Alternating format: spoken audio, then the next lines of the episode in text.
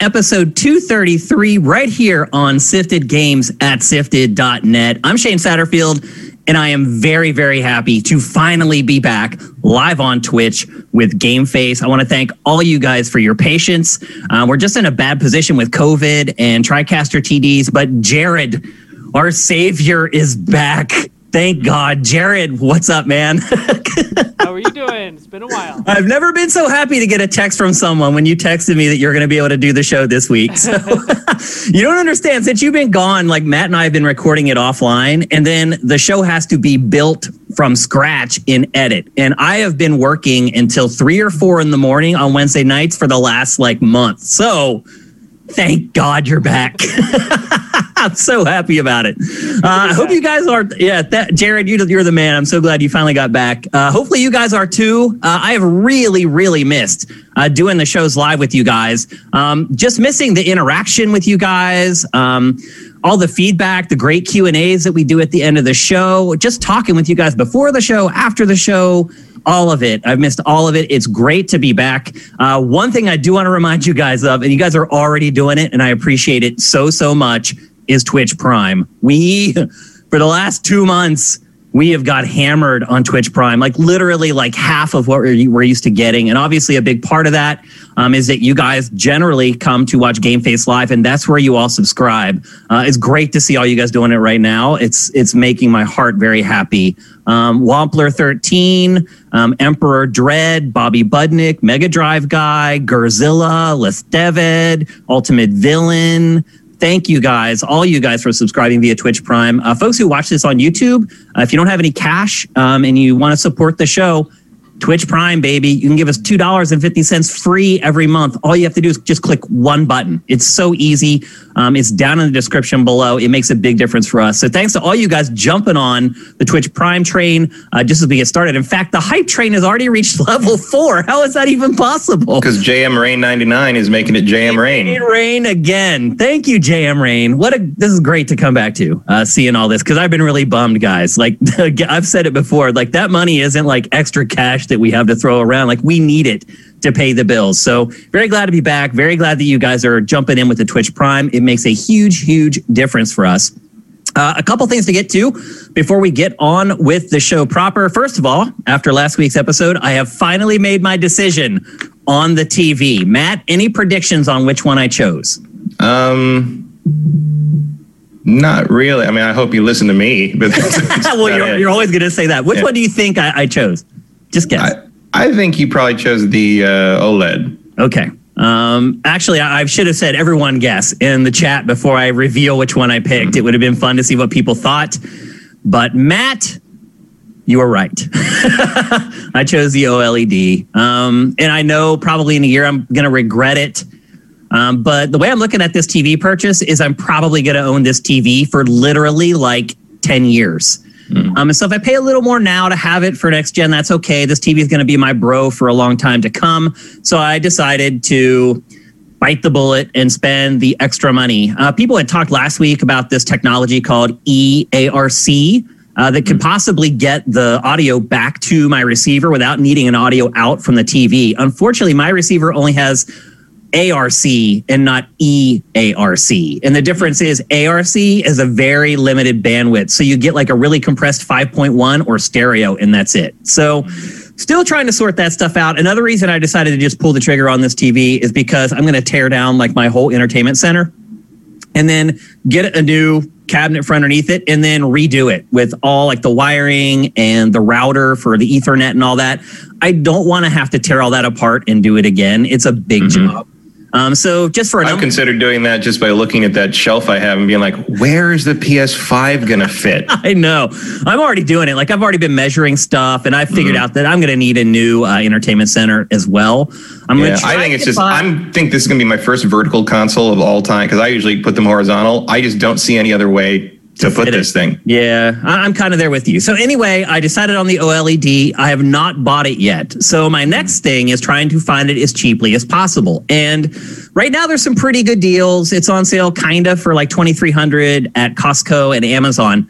But I'm afraid Black Friday is going to roll around and they're going to chop the price by like seven or eight hundred bucks. Mm-hmm. So um, here's so, here's what I've heard is that like Black Friday stuff is not really going to happen. Okay. The same way as usually. Like everyone I've seen in terms of Market Watch and in terms of like economic forecasts, in terms of retail stuff, has basically said if you see a deal that you like on something, post like October fifth.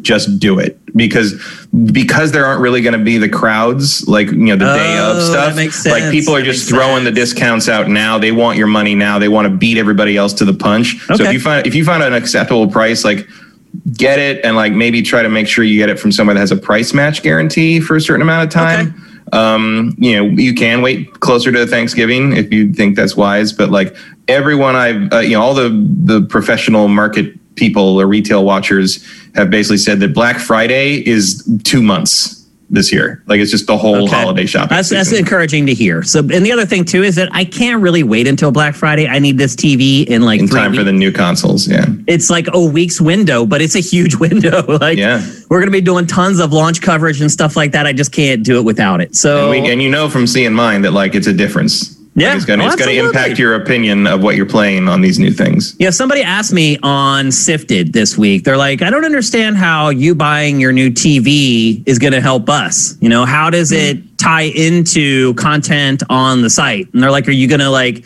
put the T V in your shoots or something? It, and I was like, no, that's not it. How it's going to help you is I'm playing the games the way they're meant to be played. Mm-hmm. It wasn't a big deal in this last gen where pretty much everything was ten eighty p with like four K checkerboard. Now it is a big deal. Not playing these games in four K, you're not giving yeah. them a fair shake. Well, most importantly, H D R. Yeah, like the I H D R mean, changes what you changes what you're saying. Sometimes not for the better. Like there's been a couple yeah. games where I'm just like, where is the balance? um, Destiny yeah. two was like that. I'm just like, I can't see anything. When I first played Destiny two after I got the new T V, I'm like, I can't see. Like, and and that's that's when you really realize like, oh, Destiny, you can't turn the flashlight on at will in Destiny two. Like it just comes on when you're in the dark, and sometimes it doesn't know how dark things are. Yeah. Um, but it makes a huge, you know, something like you know, uh, Horizon Zero Dawn, like. That's a different game in yeah, H D R. It looks different. So I went for it. I'm going to get the O L E D. The other part that really convinced me is like as I kept doing re- or reading reviews, watching reviews on YouTube, pretty much every single review for that T V started with, I'm here to review the best T V on the market. Mm-hmm. Every time. Like, and they were all you, like... You cannot beat the L G panels. Yeah, I mean, they all were like the biggest like T V YouTubers, and it's mm. unanimous. So um, if you're like me and you've been waffling on a T V and you can afford a nicer T V, I do think the smart decision is to go with an O L E D. Um, mm. But, you know, everyone's different and has different needs and wants and things like that. Yeah, and I think one of the most... I mean, the H D R quality is important um, if you're looking at any T V. Mm-hmm. And, and I don't have this, actually. Um The the the H D M I two point one ports. Yeah. Yeah. Like that's going to oh, be yeah. important too. Well, we're I, I'm talk pretty about sure that my T V does, later pretty sure my T V show. doesn't have those. Um, I, so I know it doesn't. Yeah. So um, I might I might have to upgrade when the t- I mean it kind of depends if these systems actually start playing things regularly at that level. We'll get to um, that a little so later in the show because I'm starting to really have my doubts right now. So like, I didn't have as exciting a week in that regard, but I did get one thing. Um, what? A very late Kickstarter arrival. The Shenmue three art book. And I gotta say, when I when I saw the shipment notice for that, like I almost wanted to email them back like, you can keep it. Like don't don't worry about it. We're fine. That is hilarious. And then uh, I got an I, they shipped another thing. I didn't even realize some other reward. It's like a I don't know what it is. It's some like, like pendant or necklace. I think it's like a replica of the mirror or something. And I'm just like, can you just stop reminding me I did that? uh, we just hit the hype train. I just shared the emotes. Thanks, you guys. This is freaking awesome. Godzilla, thank you for the bits. Um, let's see. The Ronin R, thank you for Twitch Prime. Justin uh, Horman subscribed a little bit of back. Yep. Get Up Kid one two eight four. Thank you for Twitch Prime. iViz, thank you for Twitch Prime. I, you can see all the people who have not done it for a yeah. while. It stinks, but it's unfortunately we just couldn't do the show on Twitch. So anyway, I pulled the trigger on the T V. Now I just have to pull the trigger on the payment, which is always the hardest part. mm-hmm. uh, but I'm going to do it. Uh, we'll, I'll, I'll let you guys know when I do get it. I may even just do like a little unboxing thing or setting stuff up. We're, we're planning like a bunch of launch coverage around P S five and are you going to uh, are you going to put it on a stand or are you going to mount it on the wall? I rent an apartment, so I don't want to have to pay for them to fill the big hole in the wall when I move out. So it's just going to go on a, an entertainment center, mm. unfortunately. I wish I could put it on the wall and be able to swivel it so while we're eating dinner and stuff, we could see it. But when you rent, you can only do so much. Um, mm. There are people in our building that have done it, but I'm not going to pay for yeah, it. Yeah, it's not, it's not that big. I mean, I put a bunch of holes in the wall in my old apartment, mostly from shelving. I mean, I had to ask, ask to do it, but... Yep. Well, she's going to. I didn't be, get my uh, deposit back, so you're right. I mean, yeah. Exactly. Yeah, she's going to be entertainment entertainment center bound until I finally have a home. God willing, that'll happen someday. That mm-hmm. would be nice. Uh, so anyway, there you go. That's my final T V decision. And we have one little thing to uh, tie up before we get into the show proper, and that is we have drawn the winner for this month's Indie Loot Fiend Um, patron. So those who pledge twenty dollars or more per month are a part of that tier. And once a month, we draw a winner from that group of people. And there were, I believe, like sixty or seventy people or patrons who were pledging at that, uh, at that amount or higher. And we chose one winner. And the winner is, we really need like a drum roll, like in the TriCaster to play whenever I do this stuff. And the winner is Mick Eaton. And I'm very happy to hear that McKeaton won something because he has literally been down with Sifted from day one. He has been uh, a big dollar patron for since the beginning. Uh, it always feels good to see people who have supported us the way he or she has. I don't know if it's a guy or a girl, to be honest. Uh, he or she has uh, win something from our Patreon. So there you go. We'll do another drawing next month.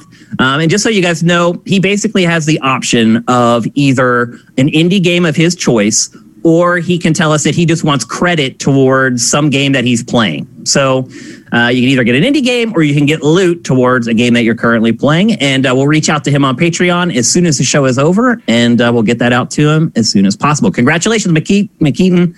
Uh, well-deserved, man. You have stuck behind us uh, through thick and thin, so I really appreciate it. All right, it's time to get on with Game Face two thirty-three. I'm really excited to be doing this live. Uh, we're going to kick things off with, as we I think we've done for the last several episodes, next-gen updates. We've got, Matt, we got three weeks. I saw a tweet from Microsoft yeah. today.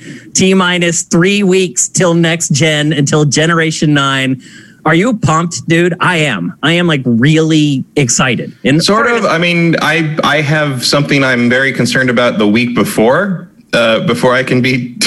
I need to see what happens the week before, before I decide if the consoles are a celebration or a consolation. Okay. So... Yep. That's a good point, man. it, it could either be like, this is just the icing on the cake, yeah. or it could be like, this is going to dry up my tears. This gonna- lot of lot of important stuff is happening in November, first it couple is. weeks of November. and uh, None I, bigger I, than the one yeah. I heard. Absolutely. So but, anyway, uh, gonna- but yeah, I'm ex- I mean, look, I'm I'm I'm hitting. You can tell I'm excited when I stop watching pre preview material for something. Yeah. So I've kind of stopped watching Miles Morales stuff. Okay. Um, well, that's because, too bad because we're going to talk about it in today's. Yeah, show. But I mean, I've seen a lot of stuff come out. About there's a point at which like like I'm just like, right, like like you got me. You got it. We're yeah. we're in. We're cool. Like yeah. um. But uh, it's all really cool. I really actually like the way they're they're approaching that. Like Insomniac's been very active online, like mm-hmm. showing new stuff and getting the hype up. And uh, I actually watched Into the Spider-Verse last night because I was had it all in my mind. Like it's working, mm-hmm. like it's working, guys. Well, Game Informer blew the game out this week, and yeah. we're going to talk yeah. about some of the stuff that they revealed in their excellent coverage that they did over the last uh, handful of days. Uh, but first, we're going to kick things off talking about what the latest news is on the PlayStation five. And as I said, it's three weeks away basically for both consoles.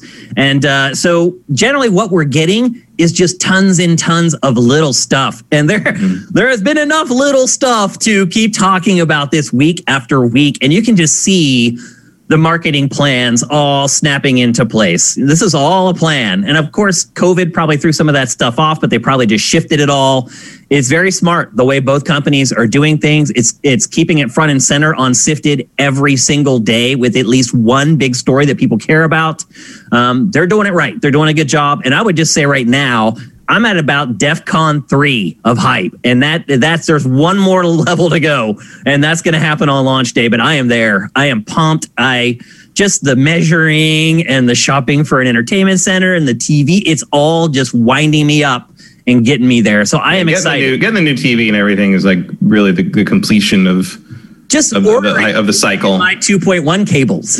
Yeah. It's like, yeah, that's like the signifier that I am stepping into a new realm. So yeah, I mean, I, I probably like I probably the excitement level stepped up a bit when I ordered the the hard drive cables. Yeah. After I watched the Digital Foundry thing, I'm like, well, I guess I'll get that SATA yeah. S S D and yeah. the and the connector they use because they said that that was their best connector they had.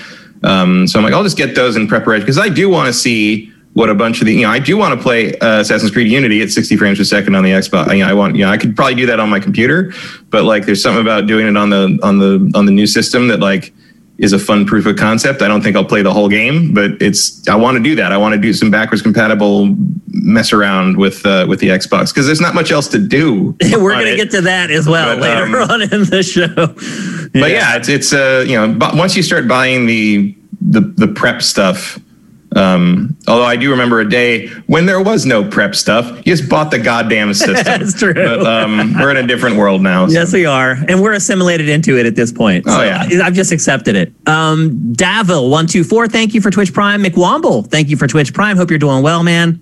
Hope all you guys are doing well. It's been too long since I've seen you guys. So hope you guys are all hanging in there with COVID and all the other insanity that's going on right now. All right, let's and, talk. And Bunko, yes, I am getting Miles Morales Ultimate for the remaster because I, I actually have been wanting to replay Spider-Man, but I'm going to wait for that remaster. That's another thing that's been percolating up in me over the last week is how good the first Spider-Man was, yeah. watching all this Miles Morales stuff. Um, anyway, we'll get to that. Uh, let's talk P S five. Uh, the big reveal this week was the PlayStation five user interface.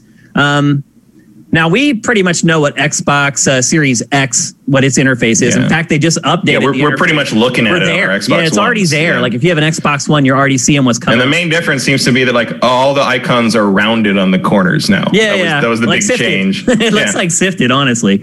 Um, so, anyway, we know pretty much what the U I looks like for Xbox Series X. The rumors were that the U I on P S five was going to stay the same. We got some report like weeks and weeks ago about that.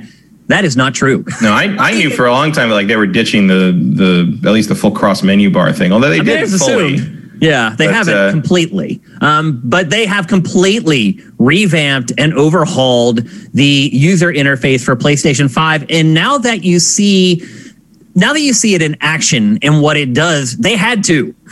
yeah. With the features that the console has and the things that they want to do with the console, they really had no choice. They had My to conspiracy improve. mind finds it interesting that the account they use is a Killzone icon avatar. You don't like the that. Last time you heard anything about that fucking I P. Matt, of, of everything they showed in the new U I, what struck you the hardest? Like, what do you um, think is the coolest thing that we're going to get the most use out of?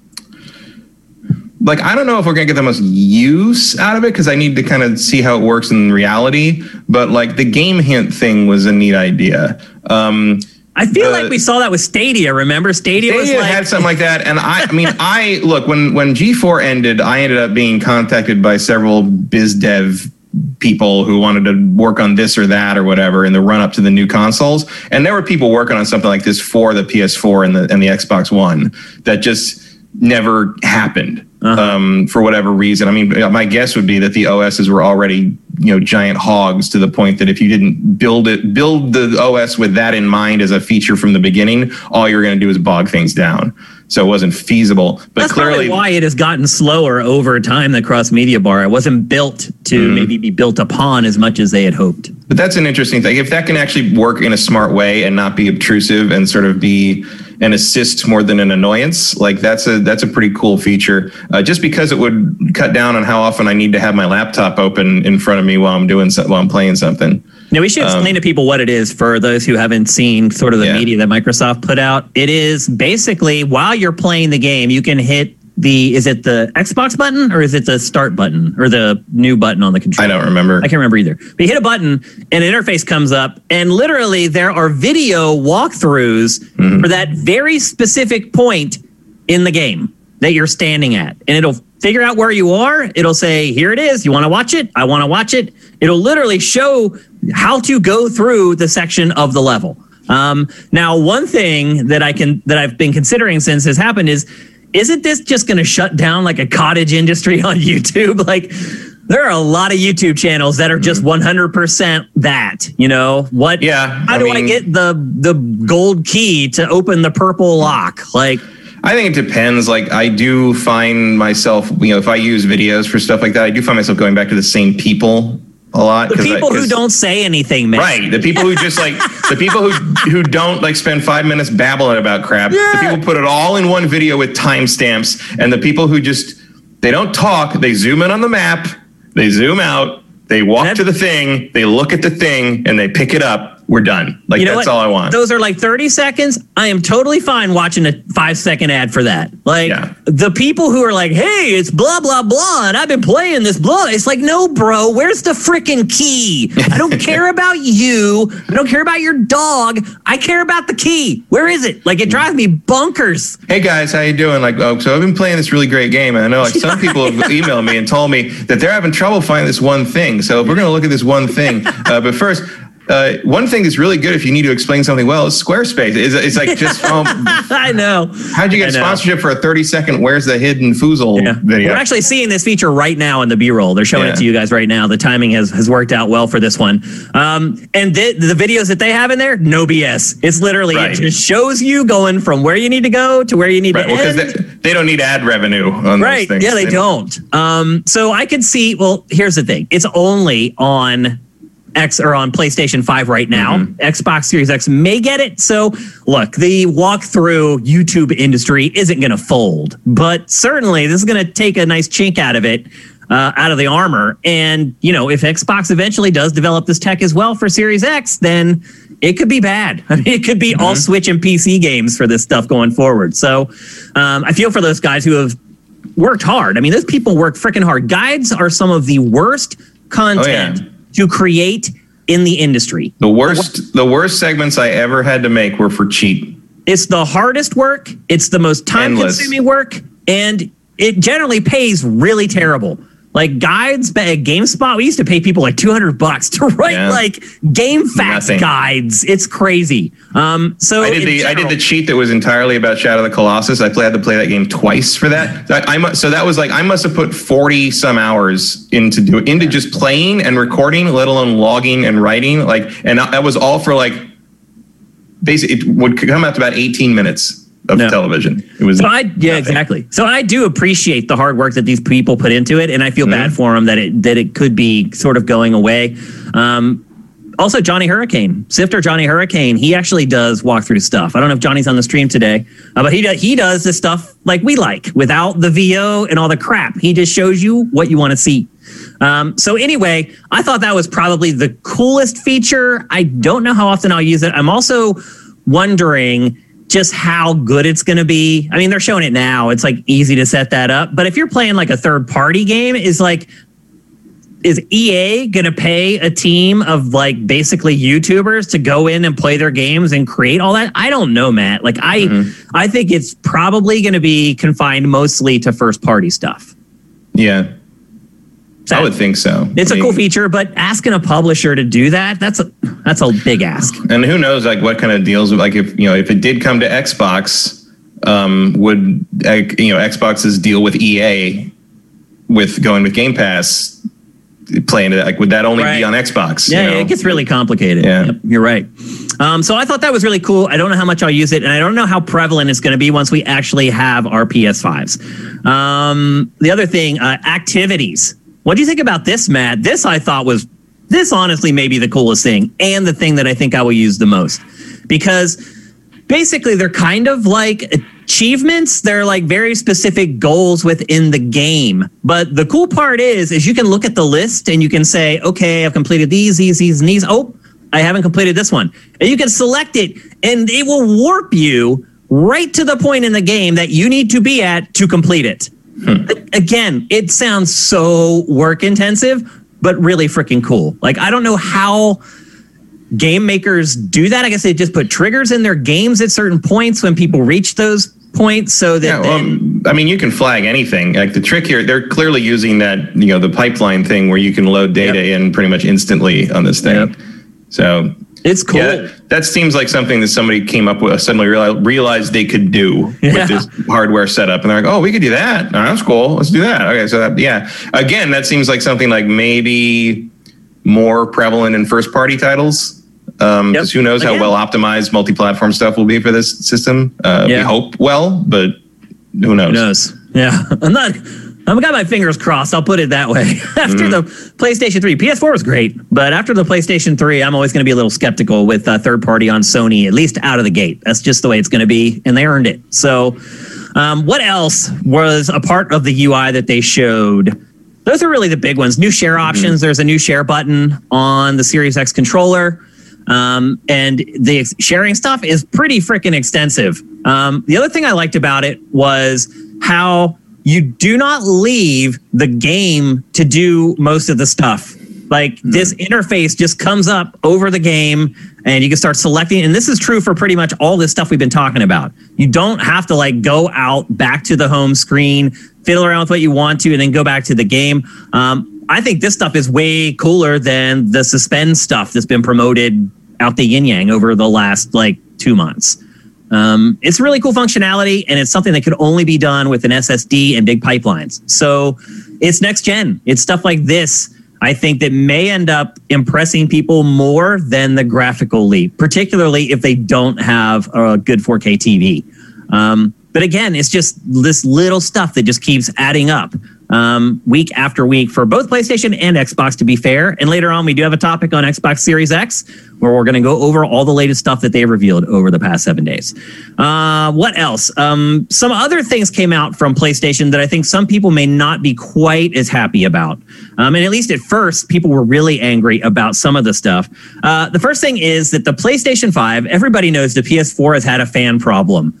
Uh, the the O G P S four, to a certain extent, the P S four Pro especially, that thing just sounds like a jet engine getting ready to take off from underneath your T V.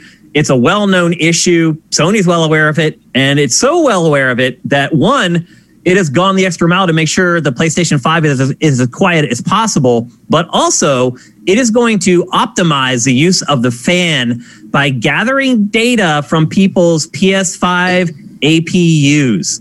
Um, now, that's not personal data. Like, it's, they don't know if you have a disease or something like that from that information. Um, but it is still data that you have generated. So people are a little concerned about the privacy stuff there. Um, I don't think they should be. I think it's, I think the cause is tr- is is just and true. I think that there's a good reason for Sony to do it. I do not know if you can opt out of it if you want. My guess is that you probably will be able to. Yeah. Um, But then you're not contributing to making the fan better on PlayStation five, which hopefully isn't a problem in the first frickin' place. But we'll see. It does seem like it runs really quiet. All the uh, Japanese YouTubers that covered it, like, you couldn't hear it running. So it sounds like it's not going to be an issue, but I like that Sony has a plan in place just in case it does, in fact, become a problem. So I am again, still not used to how big that thing is. I know it's gigantic, dude. It is just monstrous. Like, for instance, so... We're, we're going to talk about a game a little later that I've been playing, or I played yesterday. And uh, I capture all the footage here in this back bedroom, which is like my little office.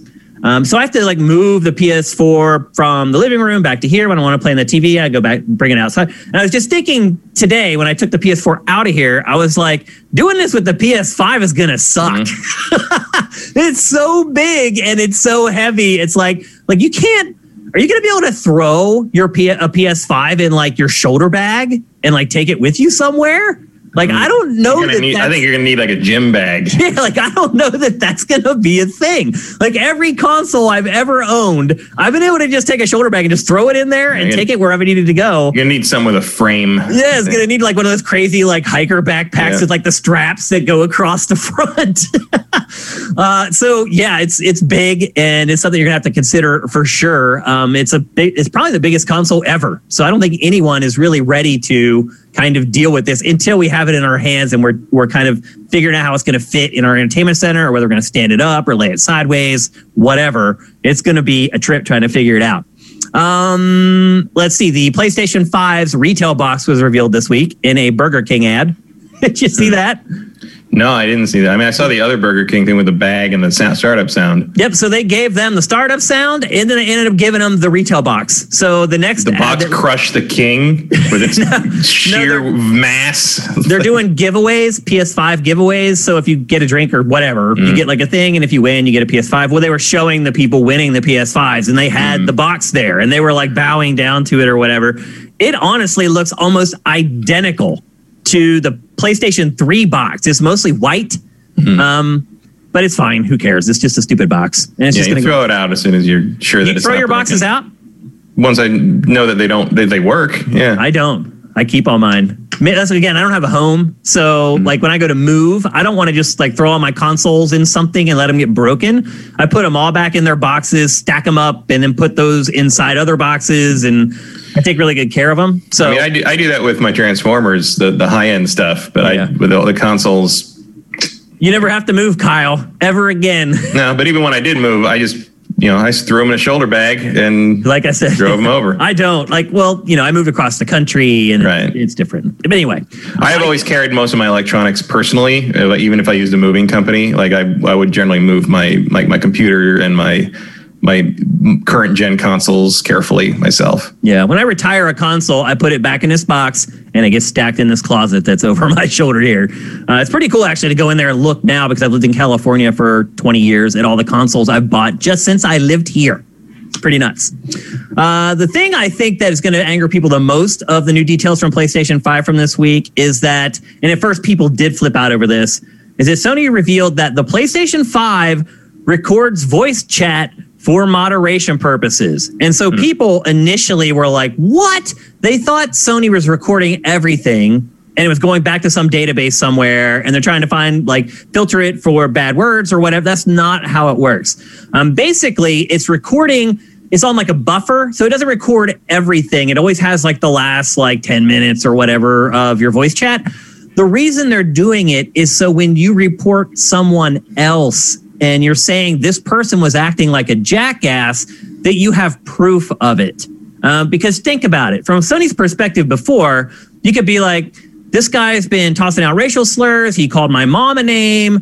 Um, but what proof does Sony have that he that person did that? They don't. So they'd have to either take the the word of the person who's filing the report or just ignore it. Well, now, if you want, if you report someone, you'll be able to tag the actual communications to your report, so that, and that is sent to Sony, and then they can actually listen to the person saying what you're saying that they said, and then ban them if they need to. So I like it.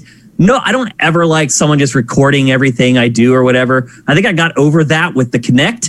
mm. So I'm not that concerned about that stuff, but I am concerned about toxic people online. Um, and I played some, the, some more of the uh, Call of Duty Cold War beta over the weekend. Oh my God. I like I, one thing I'm glad about, that game has a mute all toggle in it, because I had to mute all of them. Anyone that used a headset was awful. So I can see why Sony's doing it. I think it's a pretty smart way to do it.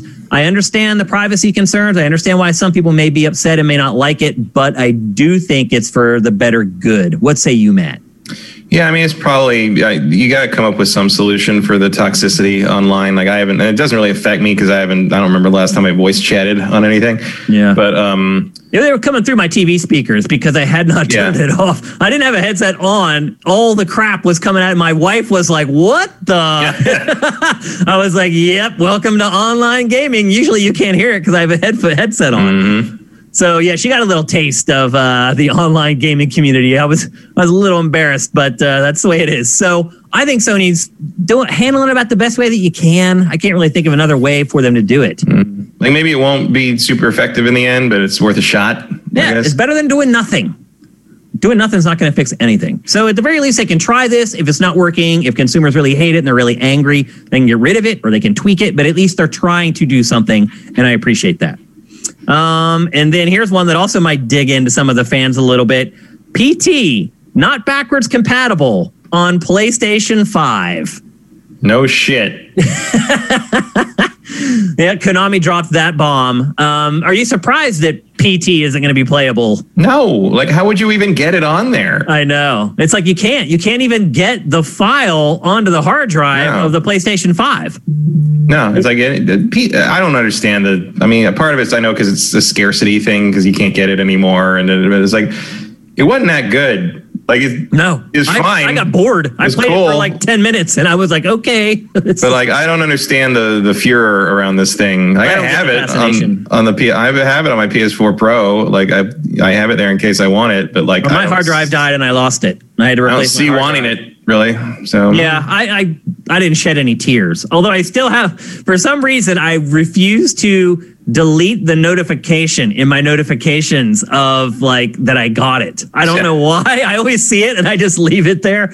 Uh, but anyway, so it's not going to transfer over, which really brings up a, a point for me is that's one of the few reasons to keep a PlayStation four. Can you mm-hmm. think of another, Matt? Because a lot of people sell their consoles when they get a new one. I typically don't. I typically keep all my consoles, but I am really struggling to to find any reason to keep my PlayStation four Pro. Can you think um, of it? I mean, not really, unless you really want to play Robinson the Journey. Yeah, um, I mean, I mean, I guess for now, like you can hang on to it if you're a big V R person, because there's no, you know, the the, the adapter doesn't true. exist yet. That's a good point. Okay. Um, but it really seems like a lot of it is is being made redundant yeah. in pretty much every important way. Yeah, which I'm totally fine with. I have no problem yeah, with that. I mean, that's, I got, that's, a, that's an upgrade to me. I got my money out of my P S fours and then some. I'm totally cool with sending it out the pasture. I'm also totally cool with selling it and getting like a hundred or two hundred bucks to port, put towards like my H D M I two point one cables or whatever, because they're not cheap, unfortunately. And you, and here's another thing. You do need to get all new H D M I cables for two point one um, if you are going to get a T V that's two point one. Uh, just a note there. Um, and then the final update on PlayStation five from this week is that accessories are out in the wild. So the DualSense controller, there's been a bunch of photos posted on Twitter from Walmart and a couple other retail stores uh, that the controllers are out there already. The headsets are out there already. Uh, this is really early, Matt. Like I remember back like the Dreamcast, like a week before the games were in stores, you go buy games. Uh, there have been controllers that have appeared in stores like a few days before a launch, not like three or four weeks. It's like literally almost a month before the P S five launches. It depends. I mean, I I remember buying uh, like a couple of N sixty-four games well before. Yeah, uh, at Toys R Us, I remember okay, buying, yeah. buying them too. Yeah, I was afraid they would sell out. Um, yeah, I, I, had, I had the games before this. I got this. I didn't get the system till Christmas, but I was I got, buying. I like, got Pilot Wings before the system came out. Yeah, I got Mario sixty-four before it came out. Like it was, it was, a, it was a while. It was already it was, gone. I had to get yeah. Mario on launch day, and I was very happy that they had it. And uh, of course, I didn't get to play it till Christmas when I got the system. But like, right. I was like, I, like the shortages on those things were so pronounced that I was like, oh, I was going to buy them when I see them, and I saw them real early. I was like, okay, and so I did actually play it, I guess, at my friend's, because he got a one at launch, oh, okay. so, but he couldn't find Mario. So I'm like, well, I got Mario. Like, let's do that. So, Wonder Teams, act, Wonder Twins, activate. Yeah. It works out perfect. So sometimes it happens. Like I, it's uh, it's unusual. I, I feel I don't recall seeing like the official accessories. That's like I, I remember seeing like Mad Cat stuff that soon. Yeah, but not like the first party stuff that soon. I mean, it's good to see, though. I mean, it shows yeah. that their production lines are already up and running and running well. Um, it means that we're, it, no one's probably going to be struggling to get a second controller on launch. It also day. says to me that they were originally launching this thing in October. Yeah. Like I've awesome. always held to an Oct- like a late October release for this thing. And I think it was supposed to be that originally, because I don't think they... I still don't think they would, by choice, want to launch two days after the competition. Yeah, I don't like, think anybody that's would. real close. Yeah, I mean, a lot of it is, you know, the production lines in China yeah. with COVID and everything, and, and like, shipping and stuff. And look, they're going to win anyway. Like, they're, you know, yeah. it's not going to be a, a problem for them as much as it might be a problem for Xbox. So I think they're both going to sell out that week, no problem. But um, I am, I you know, I still hold to my initial impression that Watch Dogs was supposed to align with the P S five launch. It would make sense. Um, and now you're right. Now that the peripherals are going out into the retail chains, it makes sense. It mm, definitely because those those can be a separate retail like distribution pipeline than like oh, the yeah. main hardware. And you, a lot of times you just can't like like you're already like right now uh, tangentially um, the action figures for the Eternals movie are coming out in stores because that was supposed to be out at the beginning of November. Um, and you well, it's can't like all stop the master, that. It's like all the Halo Infinite stuff yeah. that's going yeah, on Halo right stuff out. It's like all, all, the, Black, the, all the Black Widow merch came out in May. Yeah. You know, all the Wonder Woman stuff's going to be out. Can't stop yeah. it. No, it's like, and, and the worst part is like, you look at it, it's like, oh, I guess, I guess that's what happens yeah. in the movie. It's like, yeah. But, um, so. but I think that's maybe what happened here is like, you you know, the, the accessories and the, and the, yeah, the they're like, why keep is, them? Like, let's just get them out because we're going to need to make more yeah. and ship more. So and like, you're probably going to have, you'd probably have to pay more to like store them for a while. Yeah. Just like let them go through the pipeline, hit stores and do what you're going to do. Like, yep. you're going to you're going to make the money one way or the other. So why yep, not? Absolutely. So yeah, so far the photos have shown the headset and the controller, but not the camera yet, not the remote yet. But we just saw the remote. No, it's you mean in our B-roll. B-roll. Yeah. No, I'm talking about at stores. They're not oh, for sale no. yet. It's just so far it's just been the controller and the headset that people have seen in stores. Uh, and then obviously you have those two other things that are coming as well. That'll. I've never had a remote for a game console. Never... I just got one because I cut the cord and I'm using mm. YouTube T V on my Xbox One. So I got an Xbox One remote and it's the biggest, and it's the officially licensed one, and it is the biggest piece of junk. Yeah. The reviews on Amazon were five out of five. Can't believe how cheap. It's awful. I'm like, man, the standards on Amazon are so low. You're out of their paid reviews. I don't know, but yeah, uh, I yeah. can't like I can't remember like a couple times like we have a weekly movie night and like every once in a while, you know, we we watch stuff on various things, and the couple things I have are, you know, through the T V, but there's some apps that just aren't on the T V, so I use one of the consoles, like either the mm-hmm. P S five or the or the Xbox. And whenever I've watched stuff on the Xbox, Um, which I believe I have, I think I mainly use Hulu on that because um, the Xbox, for a long time, the Xbox Hulu app did not play properly on my setup. And every time the the interface for playing stuff and also for playing like discs on the P S four is so unintuitive on the controller that every once in a while I'm like, maybe I should buy a universal remote. So there's a, and I'm like, That's that's how they get you. Like that, you did that on purpose. You made using controllers suck on purpose. So I'd buy your stupid remote. No, no, no, I'm not doing it. No, yeah. I'm not doing it. I just feel weird not using a T V remote to watch T V. I don't know what it is. Like just having it there in your hand, flipping through channels. Like it just feels weird with a controller. And controllers are bigger and bulkier, and you can't you can't operate a controller with one hand. That's the important part, really. Right. Um, so I just it was like twenty bucks, and it wasn't worth twenty bucks. It was literally it probably cost them four dollars to make. I mean, my remote is as easily as big as one of my controllers, but it's one of those big you universal have a Harmony things. Or whatever. It's a, and it's a, it's a Control four thing. Controls everything in the in the in the Same room. Thing though, basically. It's like hooked into the home Multi, network, basically. Remote. Yeah, yeah. Um, those, are, those are cool. Once you get all, up. Yeah, because everything like a lot of the, the the A V stuff is in the garage, in like a stack, like in a in a thing in the garage, and so like I need the remote controls and stuff in there, so I have to go into the garage to change like the audio output and stuff. Um, but it's pretty neat. Uh, it's just one of those things. I'm not I, early on. I was like, remote has a screen.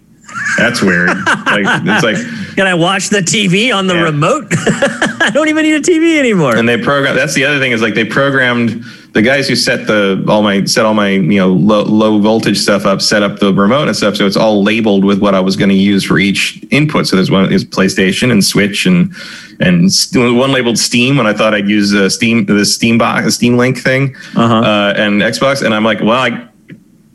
I, I guess the new systems are going to have to go on the same inputs because I don't know how to change the names of these things. So that's, yeah. that, that H D M I two is going to be PlayStation forever. That is my receiver. You can change the names of your inputs, and I've already yeah. changed mine to P S five and Xbox. I'm sure you can. Ch- well, I'm actually lucky that they didn't put the numbers on them. Like they didn't yeah. put Xbox One or P S. Well, my Pioneer four. Receiver actually on the display will say PlayStation five. Xbox. This is like auto detected. No, I have, I can just in. type in what I want it to display. Yeah, mine. The remote just said they just put in. The PlayStation, so it can be any PlayStation. That's that's good. That remote's good that's for the fine. PlayStation nine. Yeah, exactly. Xbox, not so much. Yeah. uh, okay, so that's it for the latest PlayStation five news. As always, every week we're going to keep you guys up on the latest from both the next-gen consoles. And like I said earlier, we're going to talk about Xbox Series X here in a couple topics.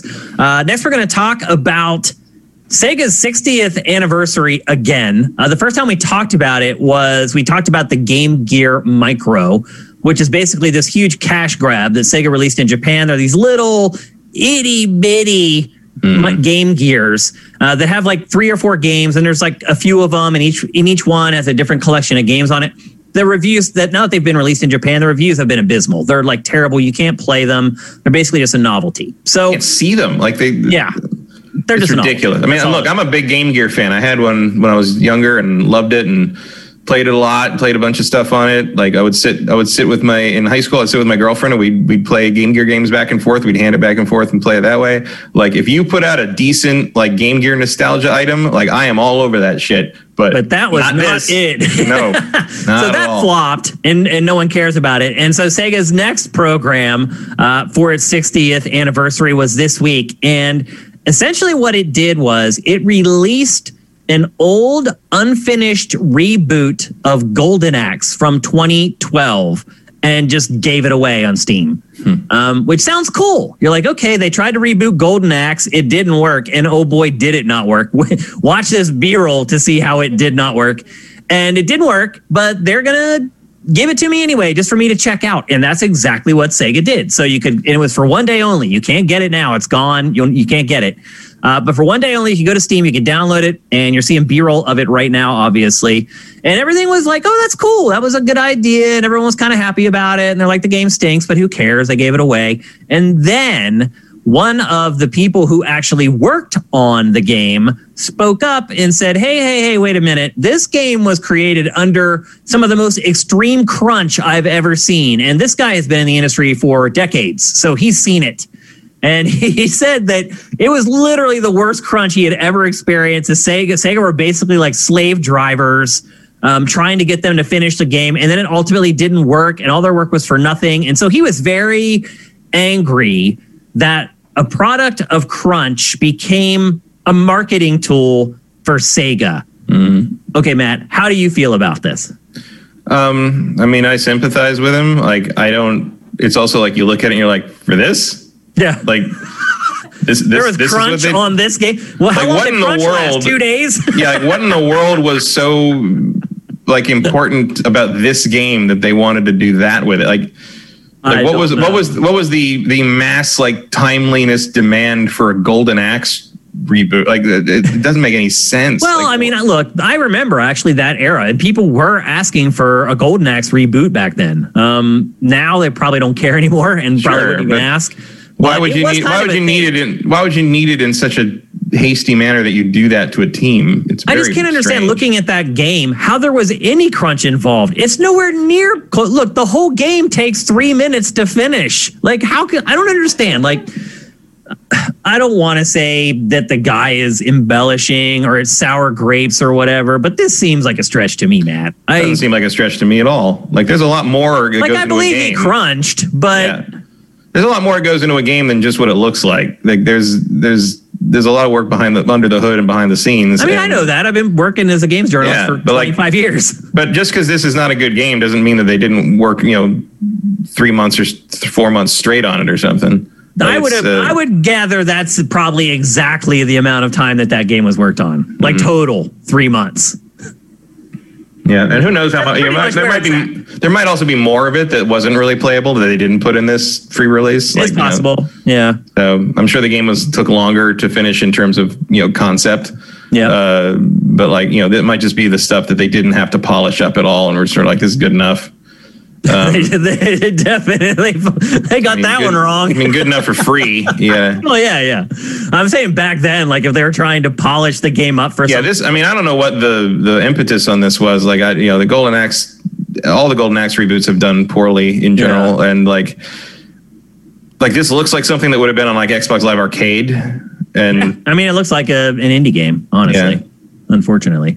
Um, so do you think the guy had the right to raise a stink over it? And do you think Sega was in the wrong for doing this? Because I don't. Like, Sega paid them to work.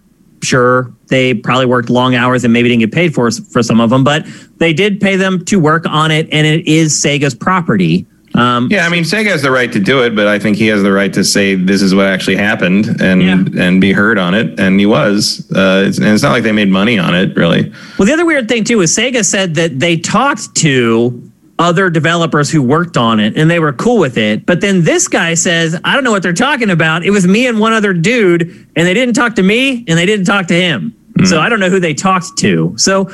there might be, and then Sega like changed the verbiage on the landing page on Steam to acquiesce to the complaints, and that's pretty much all it did. Um, mm. And I'm okay with that. Like, I really don't think Sega, Sega definitely didn't do anything intentionally wrong. It wasn't trying to take a dig at the people who worked on it. It had this old thing lying around that fans might be interested in. It was its sixtieth anniversary, and they were like, let's give it to the fans. Um, yeah. I mean, it's important to point out that like the work practices were not Uh, kosher, but like it is work for hire. They own it. They can do whatever they want with it. Yeah. So, so I don't fault Sega for this at all, to be honest with you. Um, even the the way they changed like the verbiage on Steam, I didn't even understand why they did that. I guess they tried to soften the language a little bit more because they were like snarky about it. They were, they called it like janky, some broken, something else. And I guess that's what the guy took umbrage with, was that they mm. called it janky. I don't know. The whole thing is just weird. Um, and it, I mean, it looks janky to me, but like, yeah, I mean, I think he, I think we could both agree that it is janky, and I think Sega has it right. But I think he was offended because he's like, oh yeah, well, I work crunch, and then you call what I did janky. I guess I can understand it. Yeah, I mean, just because you work hard on something doesn't mean it turns out it's well. Good. Yeah, it's true. I mean, I can tell you how many things I've worked on in my life for a long time that I just had to trash in the end because I was like, this isn't working. So. That's just the way creativity works. You know, you come up with an idea. Sometimes it comes to fruition and sometimes it doesn't. Um, but, you know, I, it's weird for this guy to come back eight years later. It's like he's like the ex-boyfriend who's still pissed off at, at the girlfriend like eight years later. And you're like, mm. bro, you got to get over it, man. You got to move on. So I found it interesting. It, I thought it was cool what Sega tried to do. Uh, it kind of blew up in their face. They ended up with egg on their face a little bit. Uh, I liked what they're trying. They're also doing something else with, I think, Yakuza before it's all said and done for the sixtieth anniversary. Yeah, uh, I think there's like a Streets of Rage clone with them, with the Yakuza yeah, characters or something yeah, like that. Yeah, and I think that's also like an old game that just got mm-hmm. put, swept under the rug, and they're going to roll it out and let everyone check it out. So I like what Sega's trying. The Game Gear was a bust. And pretty, pretty much a cash grab. I think that's the one thing that bothers yeah. me a little bit. Although, like, the rest of Sega seems to be aware of that, since we didn't get a U S release or an European release of it. Like, they know. Yeah. It was a, that was a very weird move. They're like, we'll just con Japan. It'll be yeah. okay. Like, that's funny. Uh, Stolty sixty-nine, thank you for Twitch Prime, man. I really, really appreciate it. Um, so anyway... Uh, you can't get it, unfortunately. So watching the B-roll that we just ran on the show, that's probably as close as you're going to get to Golden Axe. I do love how how they retitled it uh, mm. appropriately for a canceled Golden Axe game. So there you go. That's Golden Axe. Uh, next, we're going to talk about something I hinted at earlier when we were talking about H D M I two point one. Uh, and the reason I've mentioned H D M I two point one is because if you want... four K at one hundred twenty frames per second, you have to have H D M I two point one. Your T V has to have it. If you if you're running your stuff through your receiver, your receiver has to have it, and the device has to have it. Well, obviously the good news is both Xbox Series X and PlayStation five have H D M I two point one. Most T Vs still do not. Um, you have to look for T Vs that have two point one. And then some of them will have one port that's two point one and the rest will be two point oh. Some like one port that's two point one and the rest one point four. Uh, so when you're buying T Vs, make sure that you check that stuff out. It's, it's very, very important, but maybe not as important as I thought. Um, so this week, Ubisoft announced that Watch Dogs Legion, which is a game that both Matt and I have kind of earmarked to play on Xbox Series X instead of PlayStation mm-hmm. five, is going to run at four K, which is great, but at thirty frames a second. Uh, so we were talking just a minute ago about four K one hundred twenty frames per second. This is a Generation eight game running on Generation nine hardware, and the game still can't run at four K. No, forget four K one twenty. It can't run at four K sixty. Mm-hmm. Matt, uh, At this, so at first I was like, okay, four K one twenty, when's it going to happen? Maybe it happens with like big budget games in like year two or year three. Indie games probably will get those in four K one twenty right out of the gate. Now I don't, I'm not so sure, Matt. Um, this is a um, last th- th- this is, game. Do not ever expect one twenty to be standard of any kind ever. The only time, you, here's, here's my prediction, you will only see the one twenty thing on competitive multiplayer. Um, on, you know, if you make like a like a like Call of Duty, might aim for that at some mm-hmm. point. Um, when it comes to stuff like Watch Dogs, which is something like a like a single play, more single player, like some boutique world experience, you're going to see them put all that effort into the environmental stuff and the detail and the bells and whistles. I mean, this this four K thirty frame mode is with ray tracing on. It's with all yep. the all the stuff turned on. It's like the prettiest you can possibly make the game, and that's going to drag your frame rate down to thirty. I'm pretty sure there's going to be a performance mode that gives you like a sixty frame option. Um, with they with didn't like say probably, that. With probably there are multiple resolution modes in the game. I think you'll you'll probably have one with that, that runs at sixty that like turns some stuff off. Maybe the ray tracing's not on, like stuff like that. Um, I think the I, I, as you've said in the past, I think having those options is going to be more and more common in this generation. Yep. because you can do that and, and sort of cater to what people prefer to have. But I think four K one twenty is definitely a kind of blue sky optimistic, like this is a best of all possible world situation. And I don't think you're going to see it outside of things like, like something of the equivalent of like Counter-Strike. You know, yeah. like that's where the frame rate matters, is where is where people want frame rate over over graphics for the most part, uh, and stuff like like Ubisoft's open world stuff or like kind of more single player focused stuff. I think you're you're going to see similar frame rates to what we had in previous gen. Matt, my concern though is that again, this is a last gen game. You know, built the polygons, everything built for last generation. They cannot get that running at higher than thirty frames per second. So what happens with the games that are built for next gen, that do use a lot more geometry, that do uh, that, use- they're going to run better? You think because that, because they're going to be because they're going to yeah they're going to be built for the hardware, and this was not.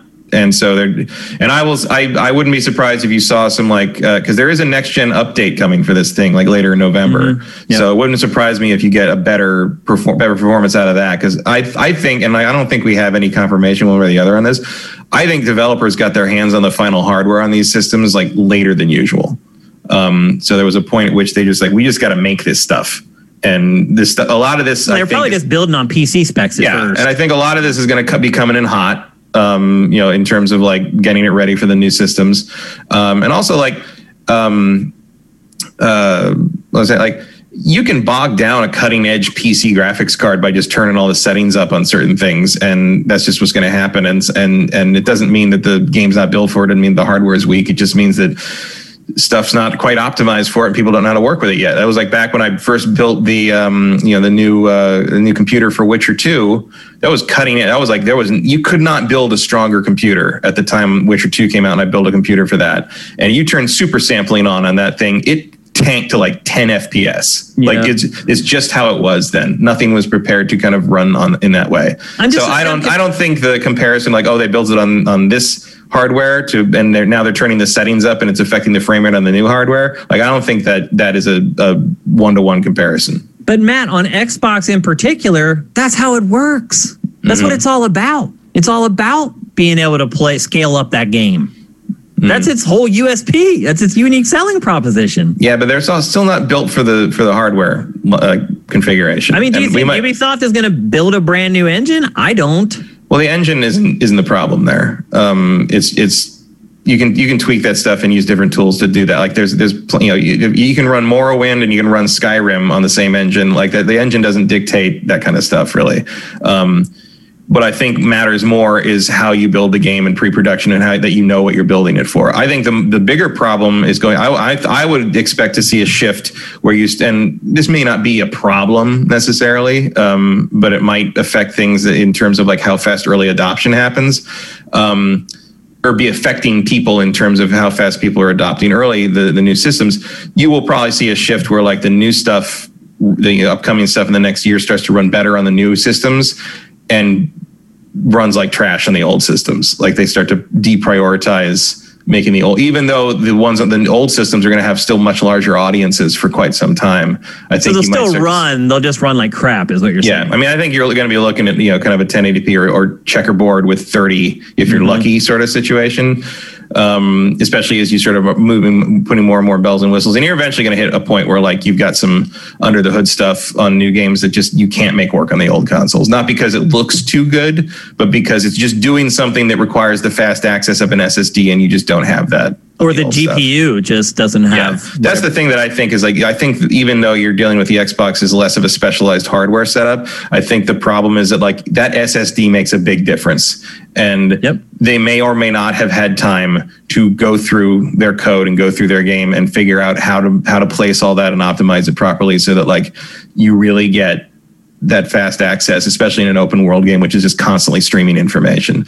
So I would say, let's see what this thing looks like in like a month or two months mm-hmm. uh, on the next gen systems. But right now that's not really raising any red flags for me. It definitely sends up a flag. Um, I'm waving it gingerly, but it it does send up some alarms for me. Um, I mean, also like let's you can even go back to the same the same series. Let's look at what Watch Dogs one looked like when that came out, yeah. and that that certainly was a disappointment in terms of mm-hmm. what we were expecting from what was shown originally. But it also didn't dictate what the generation had to offer in terms of performance or graphics. So, and there were, I mean, there was a lot of concern over that at the time. It's like, oh, is this what next gen's going to look like? Watch Dogs one, like that's what we're going to get. And no, we got way better stuff. We got stuff that really lived up to what we were expecting. That just wasn't it. Well, we got it on P S four. Yeah. I don't know whether the last time is that you've booted up the O G Xbox One, but let me tell you, playing games on the original Xbox One now is like a joke. Oh yeah. Well, the older, the original Xbox One is. And these are games that are made for Xbox One. Yeah. So what's going to happen with Series I mean, that, what the well, that's, I don't think... I mean, Series S is a whole other can of worms on that. Um, Series... I mean, the Xbox One... The original Xbox One was built by people that didn't know what they were building for. Yeah. Um, you know, they're trying to build a they multimedia... They basically built a cheap P C. That's all you know, it is. They're trying to build a multimedia box, and they had more of an eye toward... You know, they, I think the people that, that put the hardware together for the original Xbox One were more interested in the in the cable pass-through feature than the fact that it could play video games. Yeah. You know? Well, they said... what the the word T V like eighteen times yep. or something during the E three press conference. Yeah. Yep. So they definitely had a different angle. Like, sure, Fable doesn't run very well, but look, you can watch sports. T V. E S P N is here. I mean, they really did that. That's yeah. how their press conference was. They're like, yeah. I mean, E S P N was there, if I remember correctly. They were. They yeah, that presser. There's a whole segment of it, and yeah. pretty much the whole gaming world just went... Well, I guess what I'm getting at is the four K one twenty, it's not happening, Matt. No, I mean, it'll be years before you got to worry about H D M I two point one. Uh, yeah. I mean, that's really what I was trying to get at, is that I've been talking about H D M I two point one for the last couple of weeks on the show, but you really don't need it. H D M I two point oh is good for four K sixty. So and mm. so that's fine. And most T V, like, it's good the new consoles have it. Like yeah. you know, it's it's, it's future proof. Future it's a nice future proofing. It doesn't add anything to the cost of the system really. Like it's it's it's all fine. It's all there. But yeah, it's like no one needs to run out and buy a new T V. I mean, you're buying a new T V for a lot of reasons other than H D M I two point one. But if yeah. I'm sitting here with my four K OLED and I'm just like, oh, I don't have H D M I two point one. What am I going to do? It's it. like you don't need to do anything. Like I, no, I promise. Yep. And all T Vs now have two point oh. So yeah. you don't even have to worry about like researching that. Any new T V has at least two point oh, and probably from now going forward, any new models will have two point one. And let's not, I mean, I, I also, I mean, I have never been a huge frame rate stickler as long as the frame rate's steady. Yeah, um, as long as it doesn't jump around and make me... Just like major releases running with bells and whistles on at sixty, like which I expect like a lot of first party stuff to do. Like that's a huge step already. Like I don't need to sit here and start worrying about what one twenty is going to be. Like it, it's, you know, that's that's overkill in a way that I just don't have any interest in um, outside of like, yeah, I understand why people play at like one forty-four for like Overwatch or something that needs I like do. On my P C, my, I have one forty-four. Yeah. But do I need to play Watch Dogs Legion at that frame rate? Not really. I mean, I'll say this. You do kind of get nice. used to it after a while, like playing at that frame rate. Yeah. But here's the other thing though about my T V in particular is it a lot of people are buying the smaller ones to use as a computer monitor. Right. I watched last night a comparison between an I P S monitor and that T V, and the T V destroyed the I P S monitor. Mm-hmm. They're getting way better. And but in that, if you want to use it on your P C, absolutely you need yeah. two point one. Although that situation, that's where you have to worry about burn-in. Yep. They yeah, and in fact the review does mention that too. Um, but yeah, you have to be careful because okay. I mean I have an I P S monitor and the bottom tray of Windows is burned into my I P S monitor, mm-hmm. and I thought I P S could not get burned in. Oh, it can. The monitor I'm looking at right now has the Windows tray permanently burned into it, so mm-hmm. it it can happen to even I P S if you really abuse it, and I do. abuse mm-hmm. this monitor. Let me tell you, that's one um, of the reasons I uh, I make the the Windows tray hide.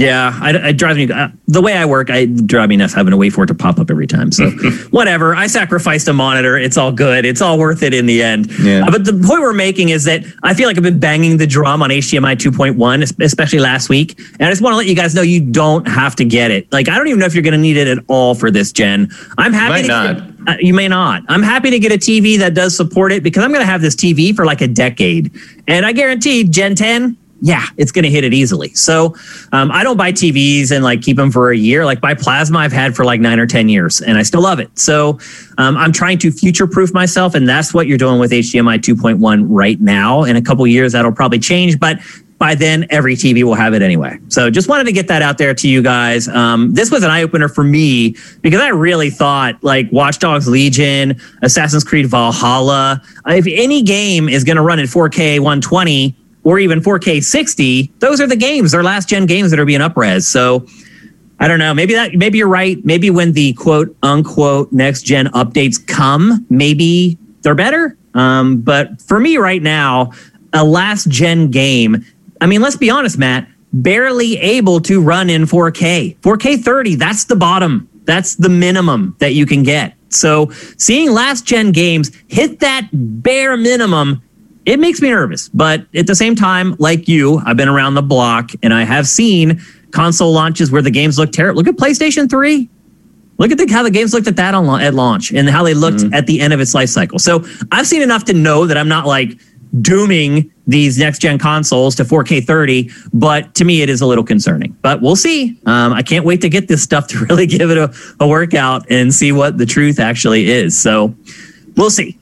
Um, and as people in chat have been bringing up, um, ray tracing is really the X factor. They're right. I mean, when, mm-hmm. if you turn ray tracing on or off, you're basically chopping like roughly thirty frames off mm-hmm. of what you can display. I mean, I know that's not perfect, but that's my fuzzy math. Um, So is ray tracing worth thirty frames, Matt? It is. Uh, it can be. I think for most games it is. Yeah. For mm. shooters, maybe not. But for just your typical third-person action-adventure, action R P G, I think it absolutely is a worthy trade-off. Okay, let's move on. We're going to talk now about Xbox Series X. Last week, we did them both together, but both Series X and PlayStation five had enough news on their own this week that they're getting their own topic. So we're going to talk about Series X, not as much as PlayStation five, mind you, but some pretty big stuff uh, launched this week, the biggest of which is the launch lineup for Xbox Series X. They finally finalized it. Um... This week, we kind of knew where the launch lineup was tracking, but then they finalized it this week. There are going to be thirty games available or playable on Xbox Series X on day one. Um, instead of going through all thirty games, which would be absurd, um, I went through the thirty and I plucked out the ten games that people will care the most about. Because I'll just be perfectly honest with you, twenty of the thirty games are just indies. And look, some of them may end up being great. Some of them may end up becoming Game of the Year. Who knows? But you guys don't care about those right now. I plucked out ten that you care about, and I had problems getting to ten. I'll be perfectly honest with you. Um, obviously, the first one is Assassin's Creed Valhalla. Uh, we just talked about that. That is going to have smart delivery. And then, Matt, you said that, is that also getting the next-gen update like a month later? Or is it just um, Watch Dogs? I don't know. Uh, I think Watch Dogs Legion said something about some kind of November update.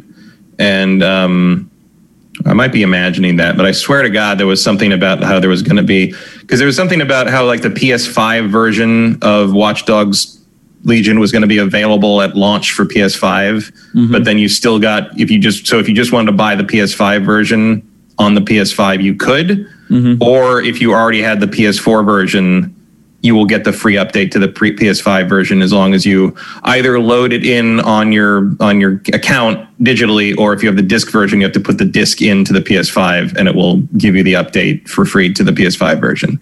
So there's clearly a difference between, you know, running the P S four version on the new hardware and a P S five dedicated version that maybe has some optimization changes or something. So, and I'm sure, I assume that's what they're talking about in this thing about four K thirty, but I'm betting there's going to be other like resolution modes or, or performance modes if you, you if you can live without ray tracing or something. Now, um, yeah, now keep in mind, um, when we say smart delivery, that means that you can buy the Xbox One version, and then when you get your Xbox Series X, you have the game on your new console as well. Mm-hmm. And that's important to keep in mind because every one of these games we're going to talk about yeah. is different. And some smart have smart delivery, watch- some don't. Yeah, and smart delivery on Watch Dogs Legion means that there's no... Like there isn't a thing like with the P S five where you have to put the... You know, it'd be, right. it'd be the same thing basically, but uh, P S five pretty much doesn't have a name for it. Yep. Uh, which is surprising. Yeah, the, well, only Xbox only Xbox has a buzzword for yeah, your game works smart on the new system. You should do that. Smart um, delivery. Yeah. Now, keep in mind, again, that I picked these ten games out of the thirty to be the ten that I thought would have the most interest with you folks. Next, Borderlands three also has smart delivery. So if you already have Borderlands three on Xbox, you also have it for Xbox Series X. You just didn't know it yet. mm-hmm. So if you've already bought Borderlands three, when you get your Xbox Series X, you can download it again. You'll be able to play it in four K and whatever else they managed to pull off from that game. But that's an old game, Matt. That game's been out for a while. Um, I can look at the traffic for that game on Sifted. It there was a lot of interest in that game before it launched. And then after it launched, it just flatlined. So mm-hmm. my impressions based upon the traffic on Sifted has been that a lot of people were excited for it and then got it and didn't like it that much. So, or they liked it just enough to finish it and don't care about playing anymore. That would be me. I liked playing through it and I enjoyed it. I have no interest in going back and playing the D L C. Yeah, um, I did not. I did not actually finish it, and uh, eventually just uninstalled it because the updates were gigantic. They are. It's another game that's creeping up like one fifty, two hundred mm-hmm. gigs, and it's going to keep getting bigger because there's another big expansion coming here very soon. Uh, so anyway, Borderlands three. Next up, Devil May Cry five. We can't show you guys that because we'll get a copyright strike from frickin' Crapcom. Uh, so we can't show it to you. Uh, but Devil May Cry Special Edition, at least this game hasn't been out for that long, although I think it's been out longer than Borderlands, if I remember correctly. Maybe about the same. Yeah, I don't remember. I guess they're roughly the same. Um, but that's a game that sold, I think it sold like five million roughly. Uh, so there's a lot of people who maybe haven't played it, haven't bought it, and maybe th- they'll reconsider, particularly with a game like this where frame rates and stuff like that do matter a lot because the combat is so fast and uh, you have to be so good with your fingers. Um, so maybe I could see some value in that. They're also adding a couple extra things um, for this as well, but nothing that's like gigantic. Uh, and then next is Dirt five, which has turned into like the poster child for Generation nine.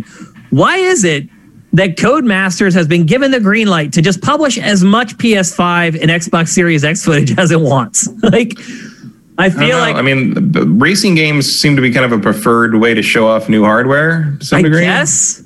Uh, it doesn't look that good is the no, other problem. It's not like you don't look at it and you're like, oh, wow, I got to get a new system for that. No. And it literally, like, it was the first, I think they accidentally published a trailer before they were supposed to that had Xbox Series X footage in it. We curated it as soon as it went up. And then like ten minutes later, I got like a D M on the site and they're like, hey, this is a broken link. I went and looked back. They had yanked it. Mm. So, so that or- was like, I was the first or one of the first like actual footage of something actually running on the hardware, as I remember. Yeah. Well, it, was, it, it literally was up for like two hours and it was gone. Um, and so like maybe as a make good, they're just like, well, we made you take that down. So we're just going to let you keep putting stuff up. I don't mm. know. I don't think it was smart to let Dirt five be the game that most people are looking at for gameplay footage. Uh, is trying to figure out like what the capabilities are of this console. But for whatever reason, I mean, why aren't we getting trailers, tons of trailers for like Valhalla P S five, Watch Dogs Legion P S? Where is that stuff? Like, why are we getting it from Codemasters? I don't know what's going on. But anyway, again, one of the one of the Big Ten. Hmm. Uh, next, Gears Tactics, which I loved. I played it on P C already. Still haven't finished it. I'm on the end boss and probably never will beat the end boss. Um, but I've already played through it. I'm good. I loved it. I really liked it. I think you're going to like it if you haven't played it yet. And it, to be fair, it has not released for Xbox at all yet. So this is kind of one game that you're getting at least like a console exclusive on. And it is good. Mm. And it does look good too. Um, I don't know how good it's going to look in four K, but it looked damn good at ten eighty p. So I don't know if that's really going to move the needle for most people, but maybe. Uh, next, Grounded. That's Obsidian's right. backyard Honey, I Shrunk the Kids game that we've talked about. Is that about. going to like one point oh or did that happen I, yet? It, it didn't say. I mean, it's just, it's playable on Xbox Series X. Of course it is. Everything is. Yeah. It's, but they have to like market this stuff because Ooh, they don't have a frame rate. Look at that footage. Yeah, I mean, they don't. They don't have anything else. They got to talk about no. this stuff. That's just the way it is. Um, next up, a game that has stunned with its next-gen footage, N B A two K twenty-one. Uh, that will be available day and date with Xbox mm-hmm. Series X. And I will say this, even if you don't care about basketball, if you want something that you can plunk into your Xbox to impress your friends, your family, your wife, who, your parent. That's who, the game. The people who can't come over and see anything because we're still in the pandemic. Yeah, that's a good point. Uh, some people maybe still live with... Yeah, you know, you know yeah, it's people that live with other people. I, yeah. I know that. And you, maybe you're getting grief. They're like, you're crazy for spending six hundred dollars on a console and you're trying to prove them wrong. This is the game to get to do it. Um, it is a vast upgrade over the Gen eight version of the game. It is like night and day. So that, to me, is one of the stronger releases uh, for Series X at launch. Even if you don't like basketball, it's a great technical showcase marvel. Uh, next up, Observer System Redux. And I know you guys are like, what, what? Why is he talking about Observer? Because this is literally the top ten, like, most important game for Series X at launch. I'm not exaggerating. You can go look through the list if you want and try to find a game more important than this one. I'm not mm. kidding. Um, I was very prudent with this stuff. I tried to give stuff the benefit of the doubt. And Observer System Redux is one of the ten most important games at launch of Series X. Um, I played this game, I remember, on our Patreon drive stream for a couple hours, and people had like never heard of it, and they're like, what is this? It's like awesome. It is a, it's from Bloober Team. If you're not familiar with that studio, they are known for making dark, gritty, smart games. And this game falls into all of those categories. It's a cyberpunk-influenced first-person horror adventure-ish. I don't even know how to describe it. There's not a lot of action in the game. It's mostly puzzle solving or figuring things out. But the the tone and the mood in this game really, really strong. Like, you play it and you feel different um, yeah. after you're done playing it. And one of Rutger Hauer's last roles. Yeah, absolutely. Before he passed away. Um, I really liked it. People who watched it on the stream for our Patreon drive really liked it and were like, oh, I didn't know this existed. I'm going to check it out.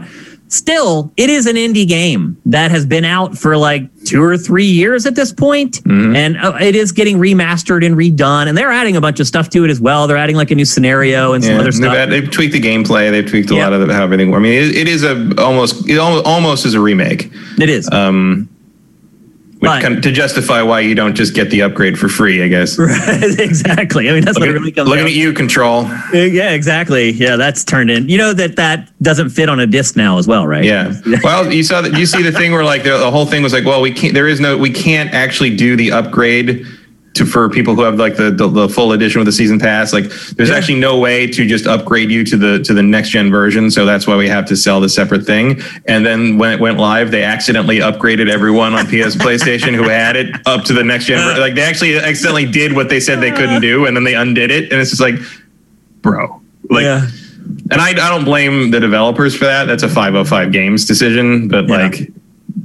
Gross. Not a good one. Not a good, not a great look. uh, J. Reed Vick says Codemasters games don't show well in trailers. He's right. Um, he mentioned that Dirt Rally two point oh is stunning. And I'll be honest with you, most Dirt games, if you play them on a P C, are mind-blowing. Uh, yeah. They look really good. Um, I don't know why that's not coming through in the footage. I mean, maybe this game just doesn't look as good as their other work. I don't know. But you're right, J. Reed Vick. Typically, their games are stunners. So I'm as shocked by this as you are. Um, so anyway, that's an Observer, again, in the top ten, at least in my opinion. Next up, Watch Dogs Legion. We just talked about that. Um, it does have smart delivery, meaning if you buy it for Xbox One, mm. um, you get the free upgrade on your Series X. Uh, so we're not going to talk about Watch Dogs a, a whole lot more. Um, next up is, and last of, of the ten, is Yakuza Like a Dragon. Um, now, that is one game that is a new game. It's been out in Japan for a while, but it's new to the U S. So that's probably another one I would kind of pop up near the top of the list. If you're trying to figure out what games you want to buy for launch, I would put that up there, too. Mm-hmm. But, Matt, we're at the end of the list here. I mean, Yakuza's also got the whole issue of like the you know the next gen version isn't coming to P S five until next year, yep. and it's like the saves aren't compatible, and like yeah. you know the save save compatibility is one of the things really I think driving me to lean Xbox on multi platform stuff. Certainly with Watch Dogs Legion, because like I want to play that on October twenty-ninth, not yep. just because we want to talk about it on the show, but because I'm excited about it. Watch Dogs Legion. I want to play it. I want to play it. Um, yeah. and, uh, but again, it's a giant Ubisoft open world game that I'm going to do a whole bunch of, let's be honest, tedious bullshit in it. And like, I'm also going to build my team and have unique probably characters I might not be able to find again if I played it again. And I want to start over. Yeah, you know, and PlayStation isn't compatible with saves, or, or we're not guaranteed to be compatible with saves. Or it's a case by case basis. Case so by right. And they haven't said anything about this. So I'm take the risk. Yeah. Take, so I'm going to say Xbox because Xbox is fully compatible. So and I really feel like the the performance differential on this is going to be negligible. I agree. Um, I'm going to so. play Legion on Xbox. I'm probably going to play Valhalla on P S five. I'm probably going to stick to Assassin's Creed on Xbox because I have all the Assassin's Creeds on Xbox. Uh, and I, I have most I, of them on there. I like having them all lined up on the you know the O C D. You know? Although. Like, I will say this, and I wonder if there will be some kind of a, um, uh, a fix for this. one th- and yes, maybe a little a little O C D, but one of the things I hate is when games spell or you know stylize their titles in the in the in the listings on on the system differently from sequel to sequel, uh-huh. so that like the sequels end up being before the first game. And the, Assassin's Creed has that all over the place. And nuts. The other one that does that is Darksiders, because Darksiders um, it goes Darksiders two. What is it? I think it's Darksiders two, Darksiders three, and then Darksiders Def- Death in Darksiders Death War, Mas- War Mastered Edition, because they put different like trademark symbols after uh-huh. the Darksiders word that moves it alphabetically to after the sequels, and I'm like, guys. Can we just you're, standardize this? You're killing me, Smalls. Like you got, like you, you gotta get your shit together on that. Like just yeah. all Roman numerals or all Arabic numerals. That's the other like thing that throws something. Stuff off. Sometimes yeah. they use Roman numerals, sometimes they don't. Yeah, like, that, that's, Assassin's Creed, that's Assassin's Creed's problem is that they use yeah. Arabic numerals for some, and like Assassin's Creed three is Assassin's Creed Creed three, and it's just like, dude, no. and they'll change it. So, for instance, when Ubisoft does this all the time, by the way, so they announce Watch Dogs Legion. Um, in one trailer, it had a colon. In another mm. trailer, it didn't have a colon. And Ubisoft is so bad about this, I email their P R to ask them about it every yeah. time. I was like, I, okay. I happen I happen to know that Ubisoft has pretty much dis- Ubisoft marketing has pretty much now decided that colons were were colons our last decade. Well, so here's the thing. No one uses so colons anymore. I thought that's I, okay. So I email them. I'm like, does it have a colon or no colon? They say no colon. That's the way it's styled. Mm-hmm. That's the way it is in our press release. Okay. So we create the game on Sifted, and by now we've literally tagged like probably a hundred pieces of content or more to that page. But now, if you look at all Ubisoft's official stuff, it's Watch Dogs colon Legion. And we've already named, like, and it's important for S E O and all this other stuff. It matters. Um, I mean, you see a lot of websites that just refuse to use the Roman numerals because they know that most people, when they search, they don't use the Roman numerals. Mm. So even if the game will stylize it with, like, two eyes, they'll just use the number two in their articles and on their game page.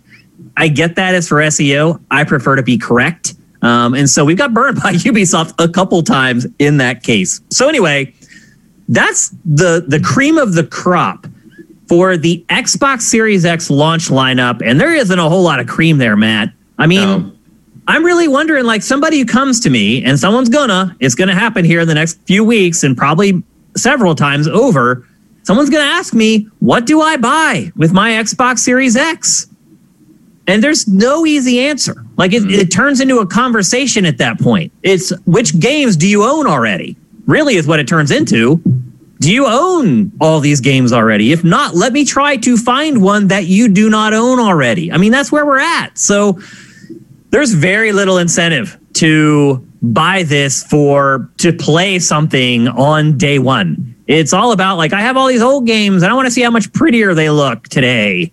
Because there's really no relief in the immediate future either, um, other than I'm going to play third-party games and they're going to look damn good. But I just, I struggle. I mean, a lot of people are doing the false equivalency thing. That seems to be a thing over the last four years, the false equivalency, where they, they're like, I don't like this thing, so this other thing that I do like, I'm going to make sure that I say this thing is just as bad so it doesn't look as bad. That's been happening with P S five and Xbox Series X in this way. Um, they're trying to say they're both kind of, they both suck at launch. They both, have, no, they don't. No, they don't.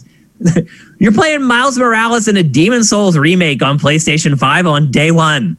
What are you playing on your Xbox Series X that you can't play somewhere else? There's nothing. So launch lineups, no comparison. PlayStation five all the way. Hardware, obviously, that's something that's still yet to be determined. Um, and I'm sure Digital Foundry will figure that one out pretty quick too. So um, I'm really disappointed in the launch lineup of Xbox Series X. At the same time, I feel like a lot of people over the last week have been getting educated on console launch lineups. So I think it was GameSpot that just went and did like every launch lineup for every PlayStation console ever to show people, hey, you're slagging this launch line. It's actually probably the best launch lineup yeah. for a PlayStation console ever.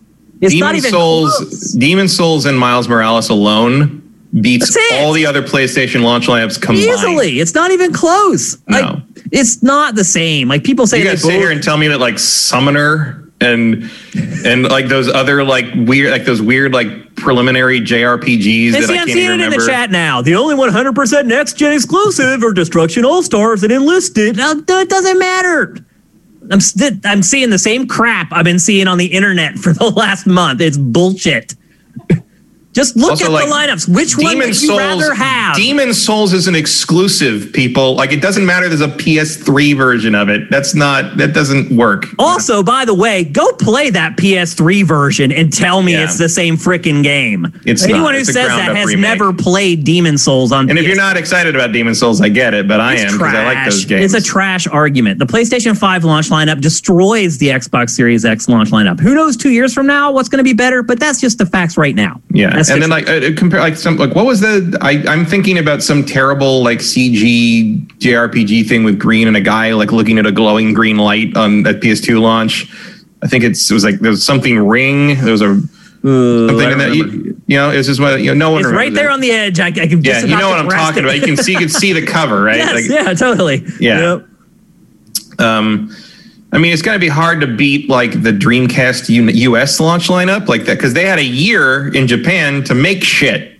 Like, I actually just watched ready. a feature on YouTube about the Dreamcast launch mm-hmm. uh, because I was talking about on Ask Chain Any With Anything. People asked me uh, what were my favorite launch lineups, and I was trying to find footage of all these old console launches, and so I came across this feature about the Dreamcast launch. Right. And yeah, like there's a lot of games available. Oh yeah, it was amazing. All of them were like exclusive. Yeah, like it's, but, a lot of them sucked. But but the real Dreamcast launch, for those of us who got in on the Japanese ground floor a year earlier, was a mahjong game in Godzilla, Godzilla. Generations. Yeah. So no. Yeah. Like, and, like anyway, what I'm getting at is even if the P S five Xbox- was coming out in America next November, the launch lineup would be pretty fucking great too. Like it it, yeah. that's a that's a apples and oranges situation. What I'm getting at though is that not even the Xbox Series X launch lineup isn't terrible either when you compare it no. to prior consoles. Like it's just not it's, like. But it's just like the thing about like forgotten. you already have a console that can play that. Yeah, yeah. You know? But it's still people have forgotten what prior console launches were like. Like if you, there was. Like Nintendo is really the only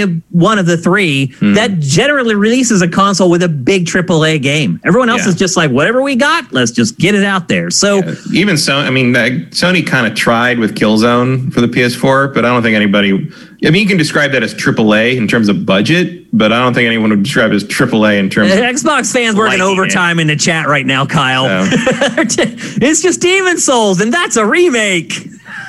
Yeah, it's a remake of a great game. Like what else? Uh, keep trying, folks. Keep trying. You're not going to change the narrative because be, it's the just truth. Just be glad if you're an Xbox fan. Uh, yeah, just, just be, be happy. Who just cares? Be, also, just be glad that Halo got delayed because otherwise that thing'd be coming out and getting roasted. Exactly. They made like, the right decision there. Who cares? Yeah. It doesn't matter, guys. If you're an Xbox fan, that's fine. It's okay to admit that the launch lineup isn't as good as P S five. It's not a big deal. Yeah. No, it's one still will a care. step up. You're no still going to be playing in three months. You're like, still going to be playing stuff that looks way better than it would on the on the Xbox One X and all. I mean, it's, it's still an upgrade. It still yeah. matters. And Cinetype says, if nothing interests you at launch, why not wait and buy the console later? Absolutely. Yeah. There's sure. no reason to buy these if there's not a game to play. Who wants to fiddle around with the U I for five hundred dollars? Mm-hmm. Nobody. If I wasn't, if I wasn't, you know, getting stuff to talk about on the show and just sort of like to be a giant, you know, nerd about it, essentially, because I ha- wanted to have the new thing.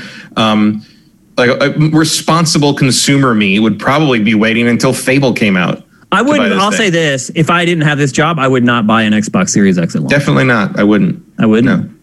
I, I fear that it, once it's starting to lose, that we could get a price drop pretty quickly, like a year's time from now.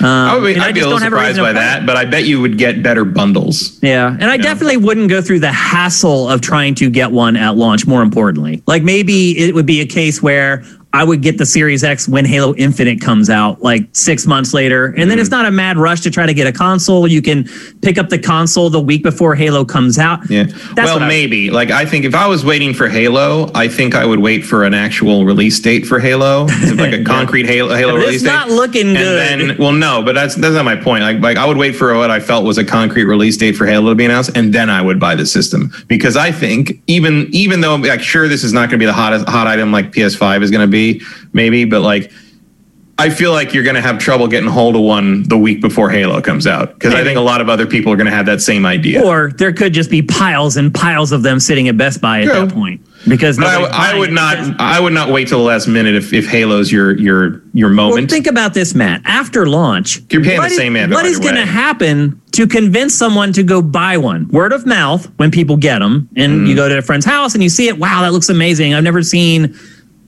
Watch Dogs look that good. That sure. After that's gone, what? Well, I mean, it, it could be very useful as a space heater. um, the, all jokes aside, like I'm just really I'm struggling to find out where that next, other than Halo, when that next point is going to be where people are going to feel compelled. I don't know. Like, the only one. thing I could think of is if like the user experience is just way smoother than the P S five yeah. somehow, and like people are just like, if you want to do this or this multimedia stuff or old games or multi-platform stuff, like it's just a smoother, easier experience. And it's easier to expand the the stuff, and it can get like a you know it, it's you know it has more hard drive space uh, available. Like it you know could you know in the S S D you know get an again extra like two hundred gigs or so compared to the P S five um, just out of the box. Uh, that's the only thing I can really think of. Like Microsoft doesn't live or die by exclusives these days, but a lot of stuff does live or die by exclusives, and so you might end up just well sales of, generally do live in, especially yeah, you, if you're looking. You at just box. might be sitting around waiting for like you know their new newly purchased game studios to sort of start coughing up the goods. Yep. Not saying necessarily like Bethesda, but ways away. Yep. yeah, but I mean, you know, Hellblade two, which is supposed to be, I guess, early next year or something. Like that's what you're going to see some stuff early next year. That's going to be something you want to play. But again, yeah. if you have a if you have a decent gaming P C, that might be redundant to you. Like that's, that's the thing about the Xbox is like it's hard to sort of really stand there and plant your flag on the Xbox hill because Microsoft no isn't even doing that. Microsoft is just sort yeah. of like, hey, we just want you to use our Xbox accoutrement kind of thing. Like, yeah. like, use the Xbox app on Windows. Use use the use XCloud on hey, your Xcloud phone. on like, your iPhone. Yeah, yeah. Like they, they don't care really. If you, I mean, they care, but they don't really. They're not like, hey, well, buy our hardware, damn it. Yeah, yeah, they want you to subscribe to Game Pass more than they want you to buy an Xbox Series X. Yep. All right, let's get start getting through some other stuff because there's a bunch still, and we're not doing so well with time. Uh, next, uh, Phil Spencer did a big interview with Kotaku this week, um, and he's been doing interviews like it seems like one a day for weeks. But for whatever reason, a lot of the questions other people were asking him that he wouldn't answer, he answered all of them from Kotaku. Mm. Yeah, um, I was a little shocked at how candid. I mean, he really was. opened up for that interview after yeah. being very guarded in all the others. Um, and they didn't pull any punches with the questions. I, it was a great interview. And I wish I saw more interviews like that in the industry today. Uh, that is one thing that I do feel like has a hole has been left without game trailers is our interviews. Mm-hmm. We used to do real interviews with everybody we interviewed. We never just sat there and just spit out the P R lines. And our interviews were good, great. We got exclusive stuff out of them because we were brave enough to not just acquiesce to the developer and ask the tough questions. There's none of that anymore. It has completely disappeared since G T went away.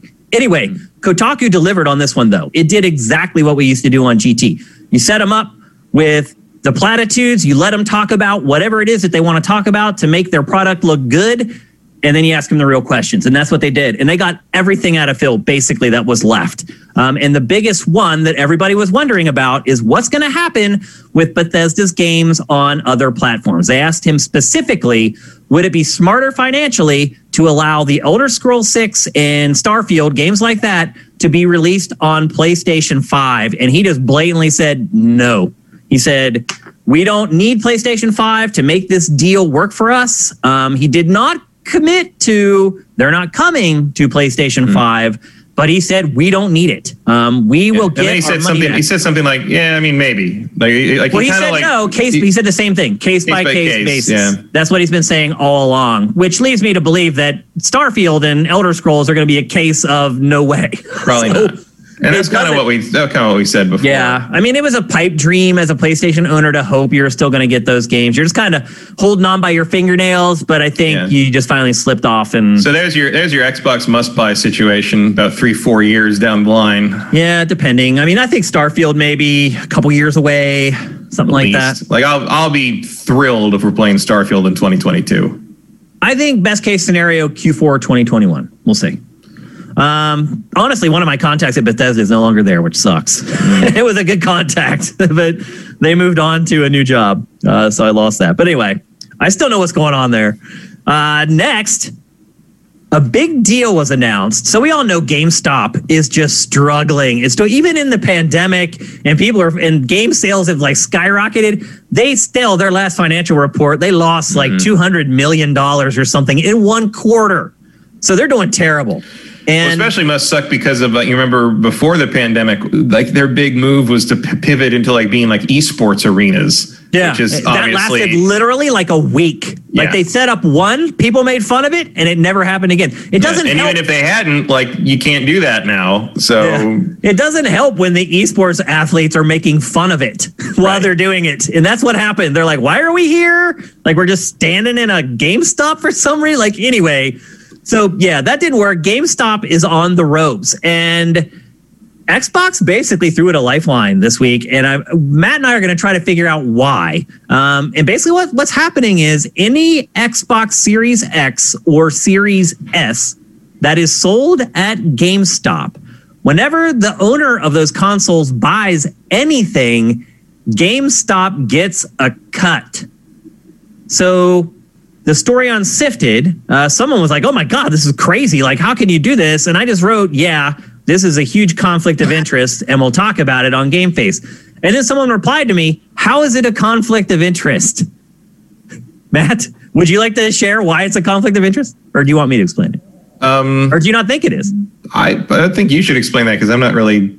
Maybe okay. that's not how I term that. Like, okay. I, I, so it seems like it seems like a weird situation in the well, sense. Well, I guess that, the thing is, is what is the interest is the problem. So, I'll well, I don't know what Microsoft's interest is here. That's that's my question. I'll like, explain what, it to you right why now. Do they, why do they want to just hand money to this failing business and maybe piss off their other retail partners? Well, it's because of the conflict of interest. Because you're incentivizing GameStop to sell more Xboxes instead of PlayStation mm-hmm. fives. If they make money off of everything you buy on that Xbox, why would they ever want to sell you a PlayStation five? Like, ever. Mm. Also, PlayStation five has, like, the digital version. It doesn't have a disc right. drive. So, but wait, so what's the conflict of interest? The conflict of interest is the retailer now is suddenly incentivized to push one product over another. So all the sales associates in GameStop are going to be like, they're never going to push P S five, or they're not going to be told to push P S five. They may right. I'm just, I don't see that. I don't, I'm not seeing what's which interest is being conflicted. That there? Was what I was getting at. What is the interest? Because... it's just, is it unethical? Is it a conflict of interest? I don't even know how, how you label it because you're allowing... I don't think, I don't think conflict of interest is the right term. Was a conflict it, of Sony's interest, I guess. But yeah, but Sony doesn't have any rights to any kind of stake in GameStop unless they also have a similar deal and they're being edged out by the other deal that was just made.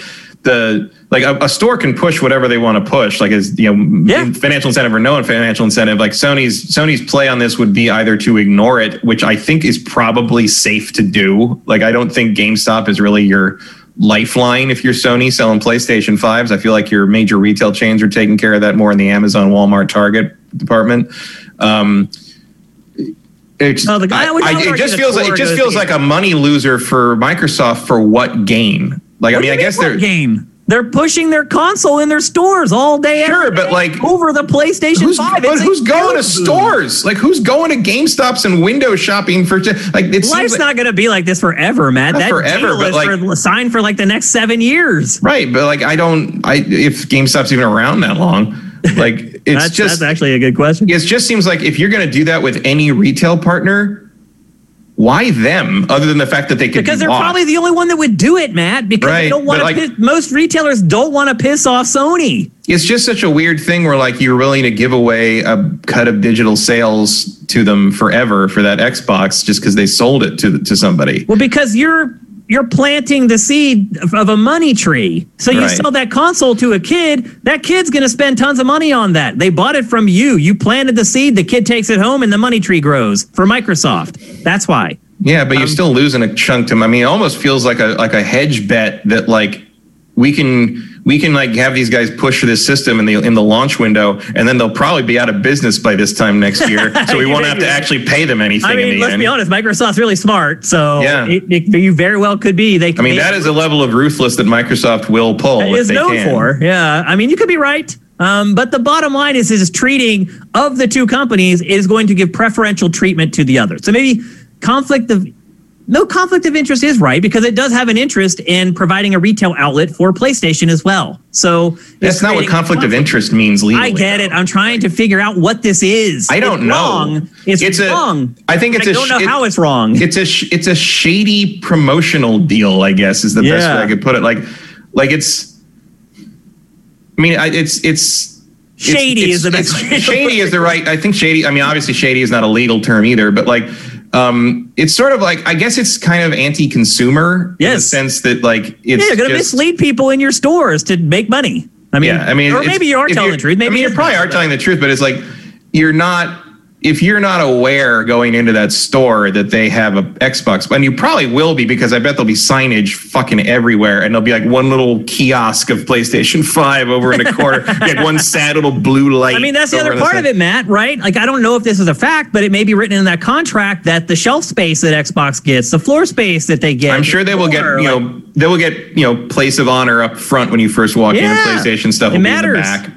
Like, you don't make that deal without like doing. You're, you're gonna you're gonna definitely do a reset of, of where you place things. You yeah. have to walk all the way back to see the PlayStation stuff. The Xbox stuff will be out behind the counter. Like when you used to go to um, the uh, video store, and the porn section was all the way in the back. Right. Yeah. You, you got you got to go in the the, the, the porn station five section. You got to move the curtain over. It's gonna smell real weird.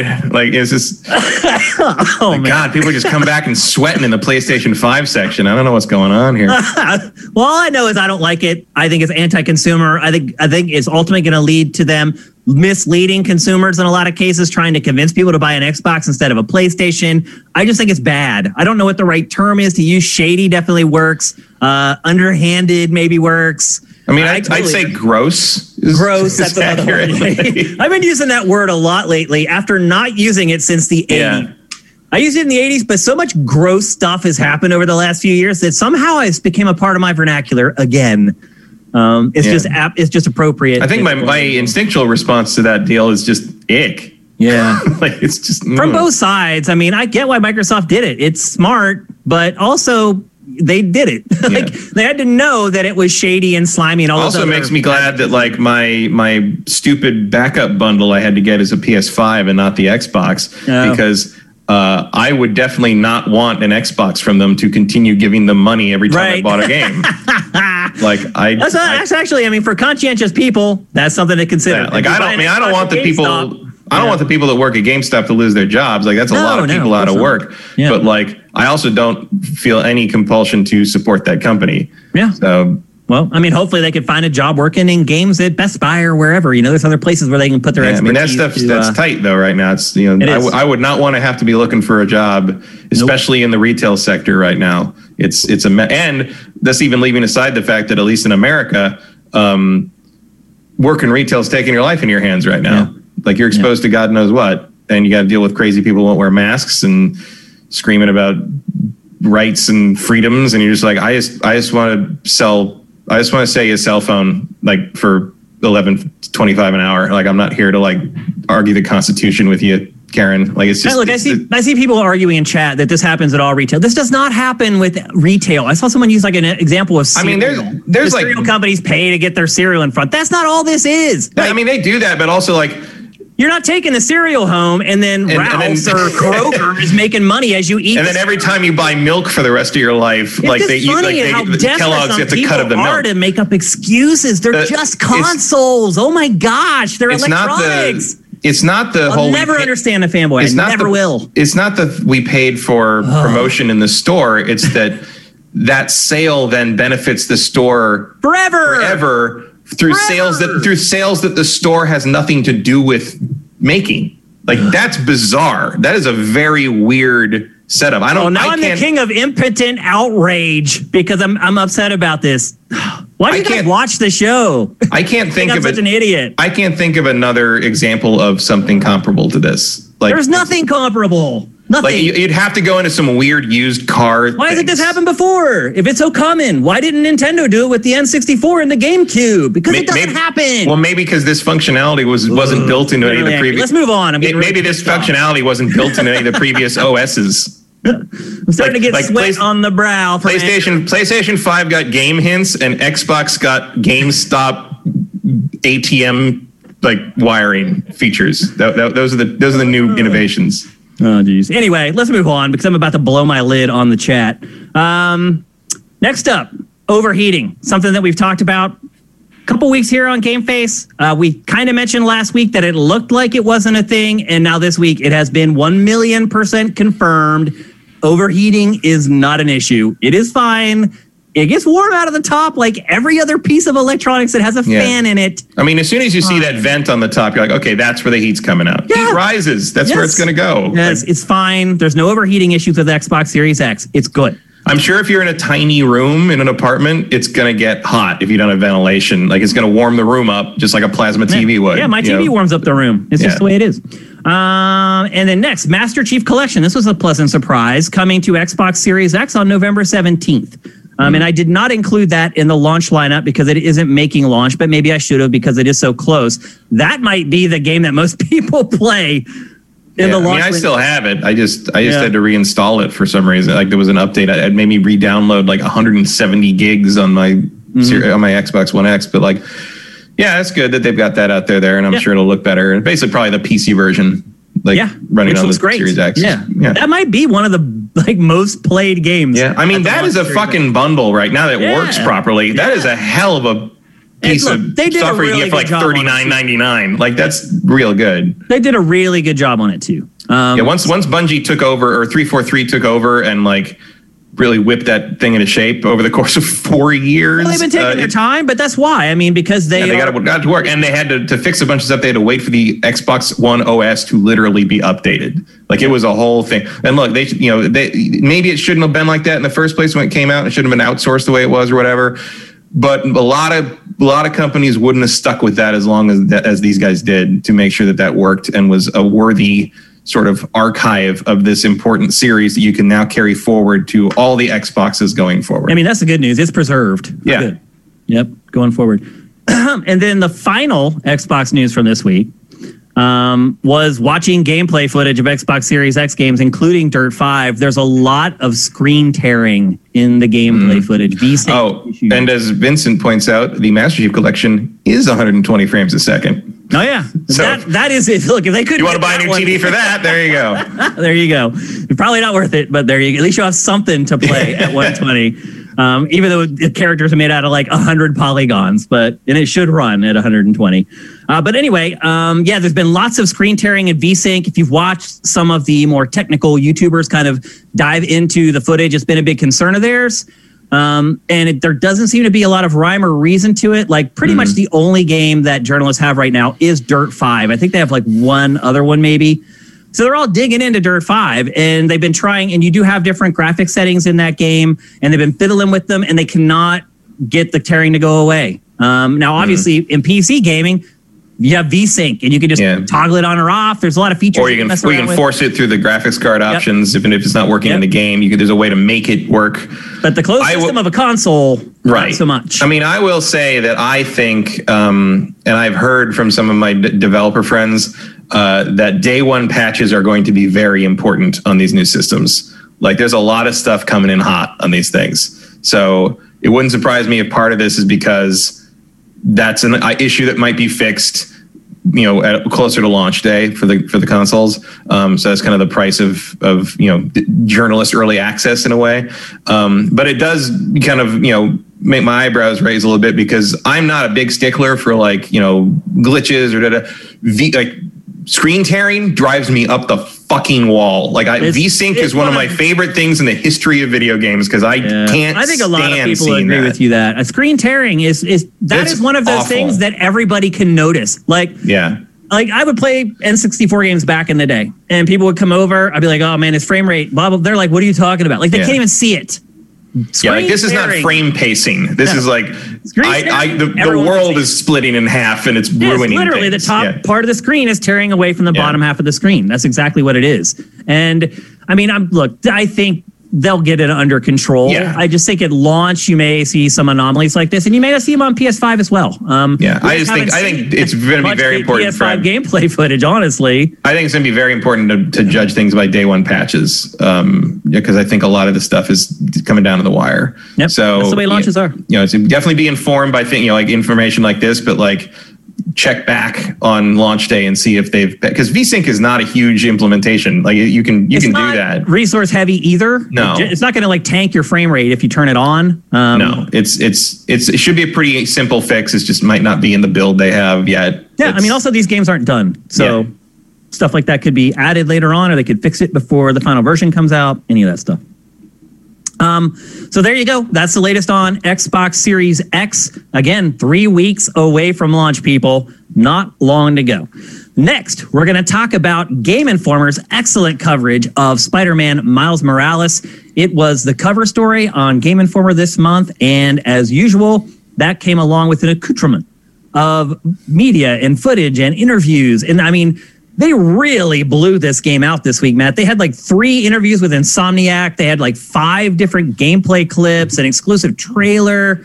I think what's happening is Game Informer is starting to transition its exclusive programs over to digital. Mm-hmm. Um, who knows how long the mag's going to be around? You know, it was, they just went through a bunch of layoffs. Andy Mack just left. Um, and so I think they're they're just getting out ahead of it and being like, look, we're going to still be here if there's no magazine. So let's just start getting these plans in place to start look pushing for more video instead yeah. of just written content. And it keeps a bunch of people employed. So it does. Yeah. Um, and they did a great job blowing out Miles Morales. Uh, the interviews with Insomniac were great. They asked all the questions that I probably would have asked if I were the one doing the interview. Um, yeah, it actually kind of felt like classic game trailers content to some degree. Yeah. Um, they just did a great job with the coverage. So kudos to Game Informer. Also, we're running their footage right now. Thank you. Uh, obviously, we put a tag in uh, thanking them for using it. Uh, there's not a lot. Like when you actually add it all up, it amounted to like four minutes of footage, but it's all really good footage. And I did not include the first boss fight in this. So I didn't want to mm-hmm. spoil that for you guys. So that's not in this B-roll. But let's start talking about some of the stuff that uh, that they gleaned from their time. And I'll say this, it wasn't that much. Um, a lot of times when Game Informer does these cover stories, they get like the last big like revelation about a game uh, that people didn't know uh, leading up to kind of its final quarter before it releases. Not so much in this one. Some cool stuff, but nothing like earth shattering. Um, so we already knew last week, and we talked about it last week, that Peter Parker has been replaced inside the game. There's a new character model for Peter now inside the game. What we didn't really know last week, though, was that he plays a big role in the game. He's not just like this guy that you see and you're like, hey, there's Peter, and then you don't see him again. He's a part of the plot. He's a part of the story. Uh, you're going to interact with him a bunch, um, which is cool. Like, I liked Peter from the original oh, yeah. game. Um, I want him to be in this. I don't, is this a sequel? I guess it is. Yeah, it's a sequel. I mean, yeah. it takes, takes place after yeah. the first um, game. So I want him to be in there, so I'm very happy about that. But the coolest thing of all, Matt, is Spider-Cat. Yeah. How that definitely... Okay, so maybe that is the one thing that they announced right before release that was like a big earth-shaking thing. There's a cat in the game. That's not a big deal. The big deal is that the cat is your friend, and he's like mm. chills in your backpack, and when you fight, he fights with you. It is flipping cool. Um, can you think of another game that had an attack cat like this? Um... I mean, not that like, like tigers. I mean, there've been things like that. Yeah, uh, like there's, mounts and stuff. There's Dexstar in uh, in Injustice two. Atrocitus has uh, the Red Lantern has the the, the space cat that, that Monster fights Hunter. Monster Hunter has fighting cats. Yes, that, and that one fights it. It's kind of like an A I driven cat yeah. that like fights alongside you. It's yeah, really it's, cool. And the way that they implemented it, it's awesome. It's like literally you're in the middle of a combo and the cat busts out of the backpack and just swipes. It's so cool. I never also like a fun little like New York thing because like yeah. the bodega cat is such yeah. a... And that's what he did. And his, the suit that he has is called like the bodega cat suit or something. Yeah. yeah. Um, I mean, I'm a big cat person, so I'm I'm I'm in favor. I don't have one anymore, yeah. but I do love cats. Um, but I it's not that I don't have a cat because I don't like them. Um, mm. I've just got used to not having one, and now I don't miss the responsibility that comes along with one. Mm. Even though with cats, it's really not much, to be honest. They're very independent. Um, I also love, as we're seeing in this footage, one of the things I really like in this game is... They the animation on the swinging, Miles still isn't very good at keeping form on the yeah. low end of the swing, and I he gets it together by the time he pops off the line. But like he hasn't done this as much. Well, as imagine Peter. The G's that you're yeah. pulling when you're at that bottom of that arc. Like yeah, and what I'm wondering that web, I can't even imagine. And like what I'm wondering is like. will he get better at it as the game goes on? That would like be in, cool. Like in Into the and Spider-Verse. Like yeah, yeah. Into the Spider-Verse, they did that. They not only made him like move like better. Well, in the beginning as, of that, as he the, was terrible. As the movie went on, but they actually up his frame rate. The, the frame rate of the character in the movie gets faster. So like early on, he's animated at twelve frames a second, and Peter Parker, the older Peter Parker, is animated at twenty-four. So he looks smoother and more practiced. And by the end of the movie, Uh, Miles has become twenty-four frames a second in, in Spider-Man action sequences. Yeah. So, and I know the people that work at Insomniac know that. And I know they're oh, yeah. they, all those animation guys are crazy good at this. And that would be a totally Insomniac touch to put in that, like Miles gets better as you level up or as the story progresses. And by the end, he's swinging right alongside Peter with just as much skill. That would be yep. really cool to see. Yep. I'm hoping that's in there. Agreed. Um, some other stuff. Excuse me. Uh, they went through his abilities. Um, and at least the ones that are different from what you had with Peter Parker. And most of his abilities that set him apart from Peter Parker have to do with electricity. Mm. Um, he has what's called bioelectrokinesis, mm. which allows him to channel the electricity that's in all of us, which is actually true. Uh, we all have like electricity coursing through us. He can channel it and then use it for a variety of purposes. Um, the first one, well, actually, there. So that is tied into a brand new meter in the game as well. That's called the Venom meter, um, and it's very much like Peter's focus meter from the last game. Uh, basically, it builds up over time as you land blows, and then eventually you can pull off special attacks. Um, his special attacks are the Venom Punch and the Venom Blast and the Venom Strike, and those are all electrically influenced attacks that, in some way, uses atoms to uh, inflict damage on the enemy. Um, and then he um, he also, his his webs are also charged with electricity. So like Peter, you web somebody down, it, it just holds them down. When you do that with Miles, it holds them down, plus it's like shocking them and kind of incapacitating them at the mm. same time, uh, which is cool. Um, and then the last feature that this one really changes the game more than any of the electricity stuff, and that is his spider camouflage. Um, now, stealth was a part of Spider-Man. It wasn't a big part, and I did like the fact that you could kind of decide um, how you wanted to use it, or if you didn't want to use it at all. I didn't use stealth that much at all when I played through it.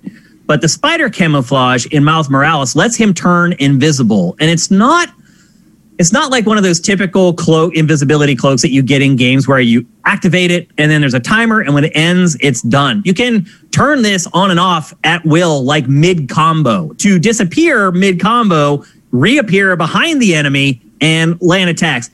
To me, it opens up so many possibilities for combat in this game to get creative and have fun with it. Um, in fact, you've probably seen it already. We've probably ran through the pre-roll uh, that we have, uh, but they show a lot of that. And not only that, it also adds to the stealth in the game by a lot. This game has a lot more stealth in it than the first game did.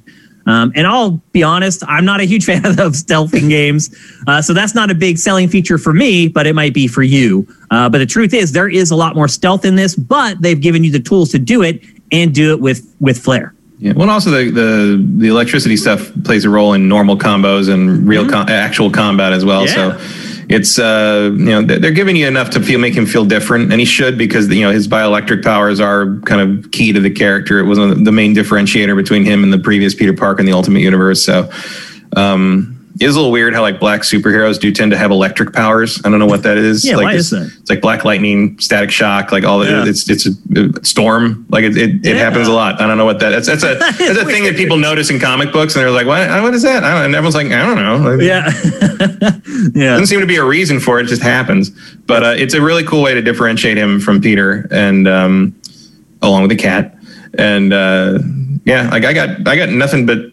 But, but excitement for this game. Like I'm, I'm all on board. I was on board as soon as they said it, but like yeah. even more so now. um, and then really the final detail that they shared that wasn't something that we knew already is that the final version of the game will run in four K sixty if you put it on like the lean mode. Mm-hmm. Um, but if you want everything turned on, it also runs at four K thirty. So now we Which have... Which is what the original did, so I'm, I'm yeah. pretty much okay So now that. we have an example on both Xbox and PlayStation of, with everything turned on, four K thirty kind of being the limit for a mm. last gen game. Man, that one shot of him like kind of grabbing the guy as the cat pops out of it, how terrifying would that be if you were the guy he's beating up? Like, it's just like, what the hell? Like, there's this weird dude with a face and the hands that are glowing and the cat jumps out of the backpack with a yeah. mask on. You're like, where am I? Yep. So there you go. That don't do, is uh, don't do crimes, kids. Look, I, th this isn't everything. Game Informer did an amazing job. Uh, just go to the game page for Miles Morales on Sifted, and they did a lot of work. We're just crib noting it, basically, uh, plucking out the really important stuff. Some of the interviews with Insomniac are great, um, and they give a lot more insight on how they went about creating. This is the first game with Miles. Uh, mm-hmm. So they had a lot of responsibility in tackling this game, and a lot of the interviews go into that, what it was like working with Marvel.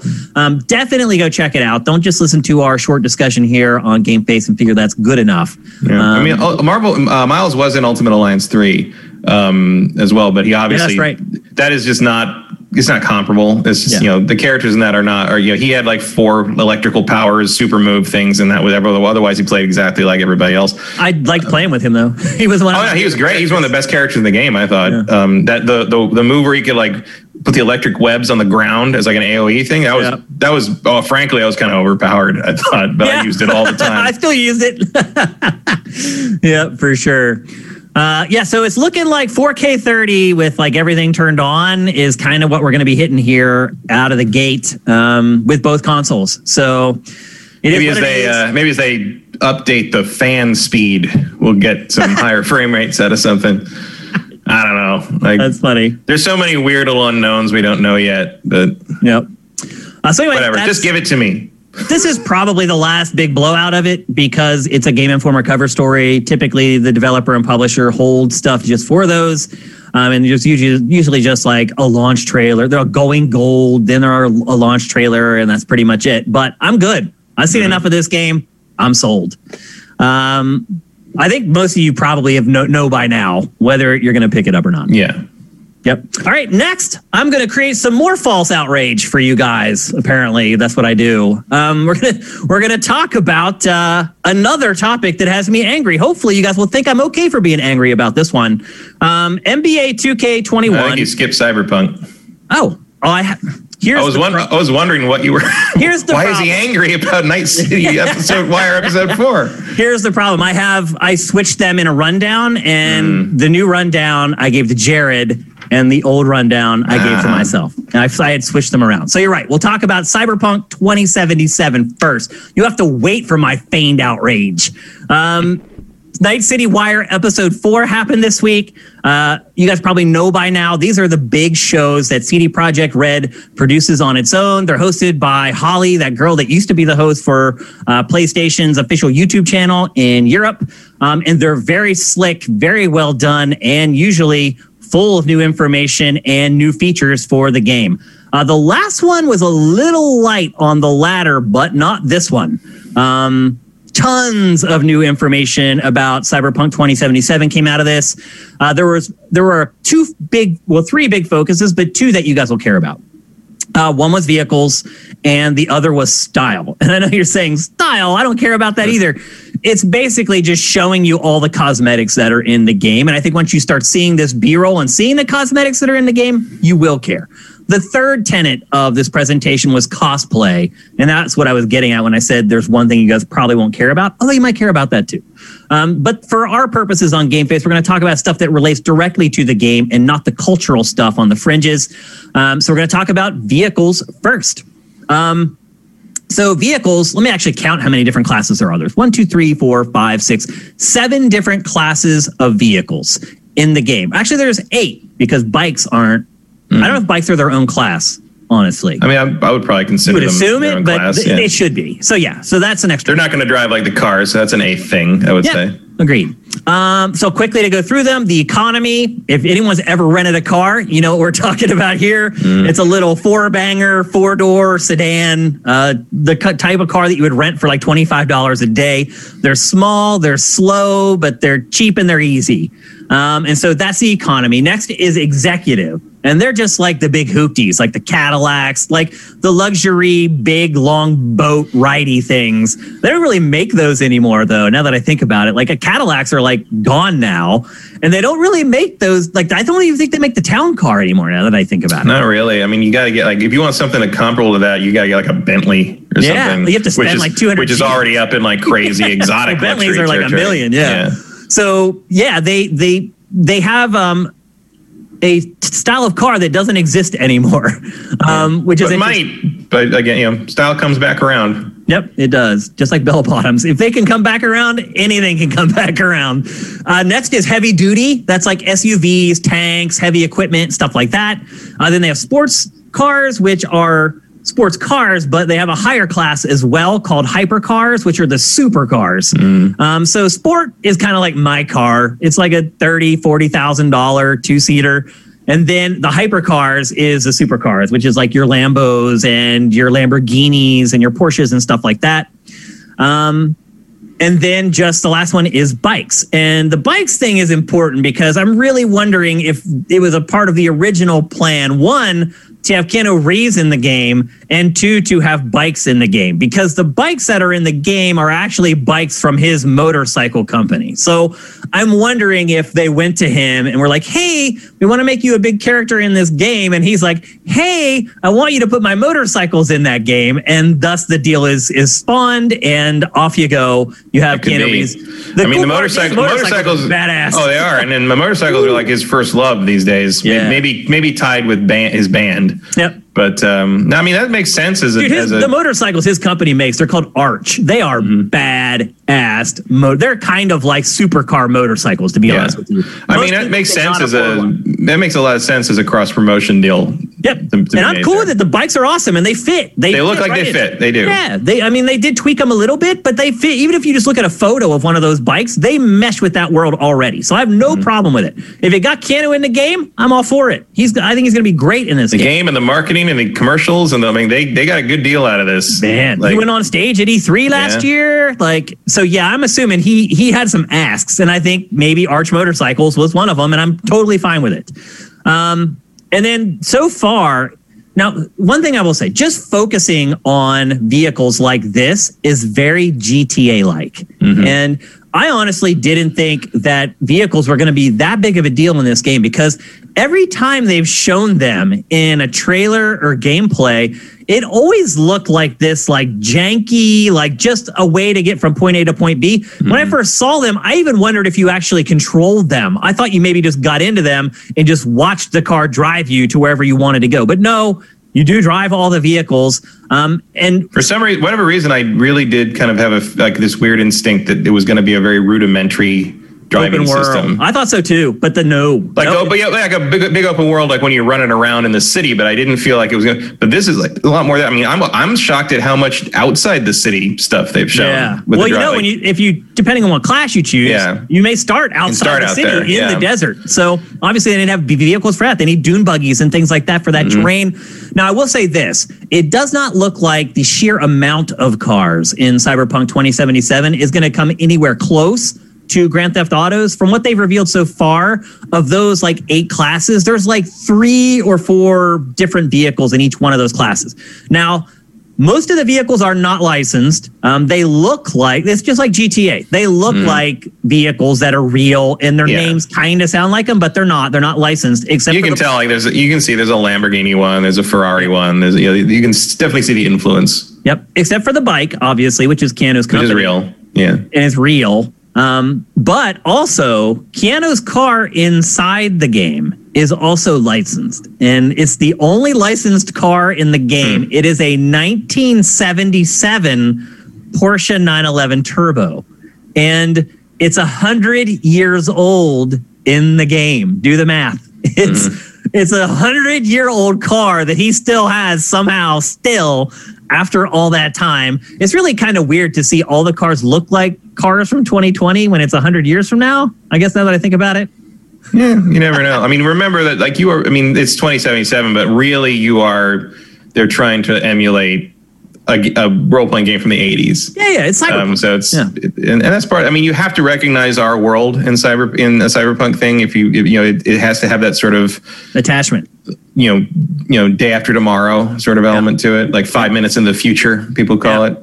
So, and I think they're doing that. Like, I think the the fact that there are more mundane areas or outside the city area, even just areas of the city, you see them riding through in this footage that like isn't the neon drenched, you know, neo noir like Blade Runner look. The fact that there's places that look like they might be where people work or live, or or where the power stations are or whatever. Like that's that's a very important sort of element of verisimilitude. And I think I think actually Blade Runner twenty forty-nine did that real well when when uh, they'd leave yeah. the city and Absolutely. You'd see sort of what it looks like out there yep. outside of what we think of as sort of Blade Runner. Like yeah. that world, it feels more lived in, it feels more believable. It feels more like some, it feels more like more cautionary. It feels like, yeah, this could be us eventually, you yeah. know, like, and that's, that's how cyberpunk should be. Cyberpunk should have that sort of, it could happen. Yeah. Five minutes in the future, like, hey, we might be on this path thing. And it also needs to have, you can't forget the punk. That's the big thing. And I'm, yeah. I'm, that's one of my things with, with C D Projekt Red is, are they going to get this? I hope so. Like, are they going to get the punk part? The punk part, you, you always have to be fighting the, fighting the man. You have to be up against the system. You have to be the outsider. And, and I think the character archetypes all feed into the outsider idea. So like they, yeah. they do seem to be getting there, but it's just, it's that thing like with Ubisoft that they finally broke with Watch Dogs Legion, where they would continually say, it's like, oh, this game's not political. This is like, oh no, they just last. Tom Clancy is political. Two weeks ago, guys. They were like, no, yeah. like they. Yeah, the lead of Watch Dogs Legion is like, yeah, it's very. Like, come on, yeah. finally. But cyberpunk is, if you don't want to get political, don't make cyberpunk, because that's yeah. what cyberpunk is. Yeah, um, and I think that's just going to bleed. Going to point to stuff no. that's happening right now or anything. But no, but I think it's going to point to societal situations that like are relevant, because that's what cyberpunk does. The Witcher three did that. I yeah, mean, it's just it part. It seems to be part of the D N A as a company. Well, it makes stories interesting. Let's yeah. just be honest. Like, it's just a plot device that's, and it's an effective one. Let them use it. I don't care. Um, and then the final note on vehicles is, while I'm sure if you've watched the trailers, you've seen flying cars, you cannot pilot the flying cars in the game. There are cinematics where you get in the flying cars and you fly them in that fly in them that way, but you never actually control the flying cars. Maybe in a D L C update, who knows? Mm-hmm. But at launch, that's definitely not going to be the case. Uh, but overall, I'm pleasantly surprised by how robust the vehicles are in this game. And getting to see them in action more makes me feel a little bit better. They don't look as janky as they did now. They look like they actually handle okay, and they have like real physics and things like that. So um, that was one part of the game that I was honestly a little concerned about, that I'm no longer concerned about at all. The vehicles look good. Getting around the open world looks good. Uh, I think we're going to be okay there. And then, as I said, the other big tenet was style, uh, A K A cosmetics. And uh, just like the vehicles, the cosmetics in the game are also broken up into classes. Uh, there's kitsch, which uh, mean, which translated means looks mean everything. Uh, they're typically the very vain characters in the game. Uh, they, they put fashion over function whenever they look at their clothes. Uh, entropism is the opposite. It's all function and no fashion. And I think in the trailer, they showed a guy who was like dressed in sweatpants or whatever. Mm-hmm. So if you're like, I, I probably fall into the entropism group. Mm-hmm. I don't in video games. Like, I don't dress like a bum in video games, but like the other day I put on like a pair of jeans and they felt so weird because I have not worn jeans in like months. I'm like, I can't believe I wore these every day. It's so weird now. Um, but anyway, that's me. Uh, entropism, that's me. And probably a lot of us right now with COVID going on. Uh, then next is neo-militarism, um, and that's kind of like kitsch, uh, but it's more refined and more traditional. So kitsch is like just over-the-top flamboyant style. Neo-militarism is stylish but more reserved. And then the last one is neo-kitsch, and that is for strictly for celebrities, and it is just completely over the top. It's the most outrageous cosmetics, mm-hmm. costumes, et cetera. Floating that, bracelets and the hair up to three feet up, and yeah, all, all, yeah. That, all the really fun stuff. L E D honestly. Messages on your shunt sunglasses, like all that. Yeah, yeah, yeah. Which one are you going to be, Matt? I mean, I do tend to lean neo neo kitsch uh, okay. in terms of like in terms of that sort of like my preference in um, cyberpunk aesthetic. But maybe neo-militarism, depending on what, it depends kind of what the gear does for you. Yeah. You know, I will I will generally dress uh, in a game um, util- in a utilitarian manner. So you give me something, I'll, I'll mix and match if I have to to get the bonuses I want. But we'll see how that all works out. I'm always function over fashion in everything. Function. I ain't wearing sweatpants in a cyberpunk game. Like that's function first. If it's fashionable en- after that, I'm cool. But entropism is for N P Cs. Exactly. Um, so I think there might be one more Night City Wire before the game comes out. Obviously, feels like, it feels like the, there'd be enough time. Like it feels like the time would be right to do one last one. Like I a think week, they said the week all along that there was going to be five. Actually, I think that sounds about right. Um, so we'll probably get one more. The game is literally a month away. Yep. It comes out November nineteenth, and today is the twenty-first. Yeah, the twenty-first. So it is four weeks away, people. Finally. Um, I'll be excited to see all you guys get your hands on this because I know I've been hyping this game hard since the first time I saw it, and I know it deserves it, and I can't wait for you guys to see that it deserves it. Uh, and it won't, the wait won't be long. Um, so there you go. Cyberpunk twenty seventy-seven, Night City Wire four. When they do the fifth one, we will be back to talk about it again. And now we can finally go to Feigned Outrage Part two on Game Face two thirty-three. Shane loses this top for nothing, man, again. And this time he's losing it over N B A two K twenty-one. But I bet you you'll agree with me this time of what two K is doing because you guys already hate two K and Take Two. See how it works? So a month after N B A two K twenty-one, and we praised this game out the yin-yang last week, looking at that next-gen trailer, and it is stunning. A month after two K releases the game, Take-Two releases the game, and reviews are done, and even the stragglers who wait a while to review sports games have put out their reviews, they they add unskippable ads to the loading screens of the game. Hmm. So while you're waiting for my team to load or whatever, you're watching ads on a game. Now let's let's let's take this back a second.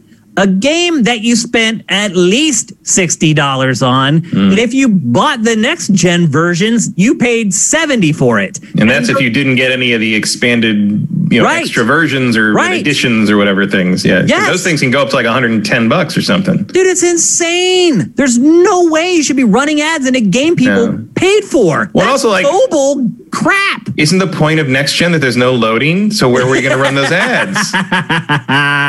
That's a good point. So look, this happened and people like freaked out. They're like, this isn't, this never happened before in a game that people paid for. Mobile gaming, it's all over, and that's fine. Like if I'm getting a game for free, I'll watch ads. I like how mobile handles it in that you can be like, well, I'd rather watch eighteen ads, or, you know, I'd rather pay. This one you're paying and they're forcing you to watch ads. So people lost their crap because let's be honest, two K has been pulling his crap for a long flipping yeah. time. two K is the king of wait a month after release and then put something in there that people are going to hate. They've done it with like loot boxes and other nefarious ways of trying to squeeze money out of their fans. And so I, I guess that would explain the zero point eight user score on Metacritic. Oh, it has a zero point eight? Yeah. Oh, I see now Cinetike say it. Oh, my God. And well-deserved. And then Hail to Starscream brings up something else. The game is already, like, microtransactioned out the ass. It is the yeah. king of microtransactions. And I mean, this series has has been that for a long time. Yeah, it has been. And but and that's the thing. Like, year after year, this happens. They release the game. People bitch about the loot boxes at launch because they're there at launch. But then the rest is okay. Then a month later, two K is like, whoop, people stop paying attention. Let me just slide that on in there. And then people freak out for a few days, and then two K reacts. And they did react to this. And today they put out a statement, Matt, where they said that it was an accident. That there were ads or that they're unskippable? That, actually, that's a good point. I don't know. The quote was, it was an accident. I don't know if they were saying it was an accident that they... That's a that, very specific distinction there, I would say, it boys. Is. Well, actually, it's really not, though, because either way, it's bullcrap. This right. is a game that you paid for. There should be no ads, period. It shouldn't matter at all. It's so freaking dirty. So anyway, they we accidentally they, programmed a thing. Yeah, we accidentally programmed this feature into our game that we then had to send over to ad ops, who then has to secure the ad placements and then coordinate with ad delivery to deliver those ads into the... It's bullshit. It's a lie. This was all planned all along to put it in. If people freaked out, they'd take it out. And now I mean, they're like, next, oh. next you're going to tell me that Cap'n Crunch Oops All Berries is not a mistake. I actually bought a box of those, Matt, once. Have you ever had them? No, I'm not a I, Captain I, Crunch person. I am a, okay, I'm a cereal connoisseur. I literally am. I love cereal. I've tried every cereal. Every new kind that comes out, I try it. I got a box of those, and I ate, and I do like Crunch Berries with like the Captain Crunch in them. But these are literally just all the colored balls. That's mm-hmm. all it is.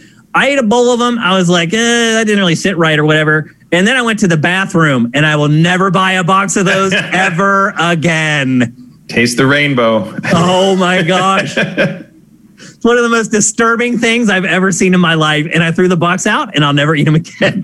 I don't know how we got on this tangent, but anyway, here we are. Um, so anyway, Take-Two has been guilty of doing this crap for years and years now. It is one of the progenitors of the loot box, also one of the progenitors of the I'm not standing down even when there's legislation staring in my face, people, for loot boxes. So it, it doesn't surprise me at all that they did this, but it's still just so disgusting.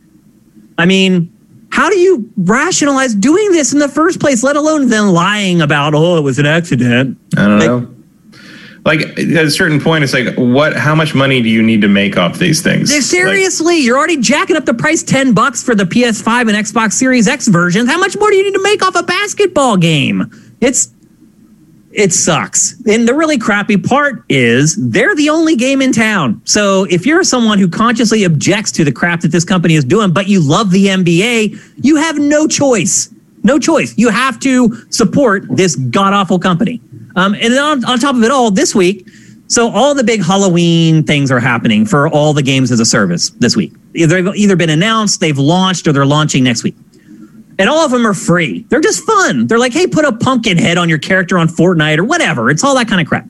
Red Dead Redemption two, Red Dead Online. We're doing a Halloween thing. And they do it, and they're charging money for it. Hmm. Again, Take-Two, two K, whichever company you want to blame it on, same crap. It's the, they are the for as far as this stuff is concerned, they are the worst publisher in the gaming industry, hands down. I don't even know another publisher that comes close, because especially now that people are kind of pulling back from that kind of stuff. Like, they're making all the D L C free in Call of Duty now. Mm-hmm. Um, I mean, like, the main question here for me is, like, what did you think the reaction was going to be to yeah. this? Yeah. Like, did you think you were going to be able to get away with it for a day and you make enough money off ads for mm-hmm. that day? It was going to be worth it? Like, I don't, it makes. Like, did no one in a meeting be like, hey, I don't know if you've terrible been idea. outside in the last three years, but talk to another human being, which you may not have. They, they don't really like this. It's crazy. Um, but not surprising, because two K is known for yeah. this. So, just something to keep in mind if you're thinking about, you know, I know earlier I did say waiting for Red Dead two to make you make you watch like stage plays where people try to sell you like razors or something from Gillette. Very possible. That might actually be entertaining. Like, though. Some kind of snake oil salesman coming around trying to like sell you Budweiser or some yeah. shit. Like, yeah. So um, anyway, so t- look, Take-Two is doing it with N B A two K, and I know I said earlier you may want to pick this up as like a showcase for your new console. Just keep all this in mind before you pick it up. You may not want to give them your money, and I would totally understand that if you don't mm-hmm. want to give money to a company like this. Um, but.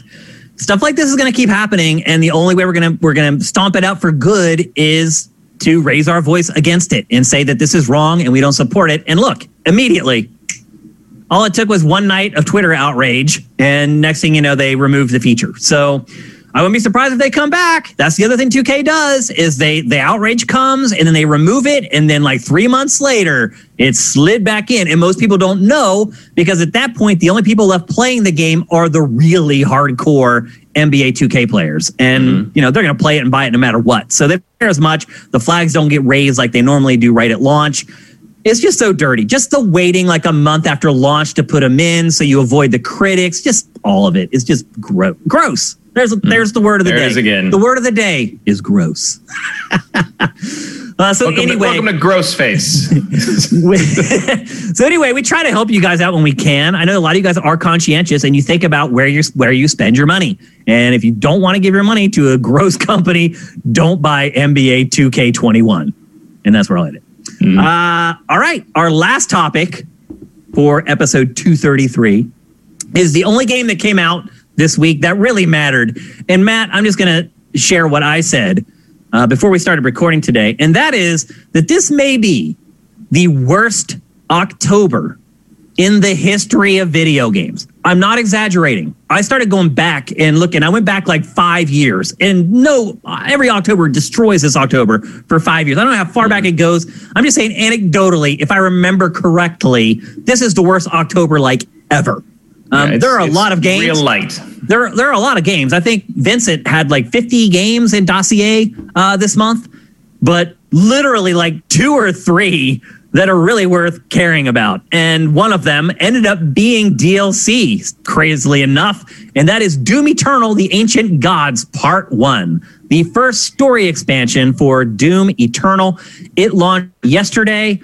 I played it yesterday, and I'm here today to deliver my report.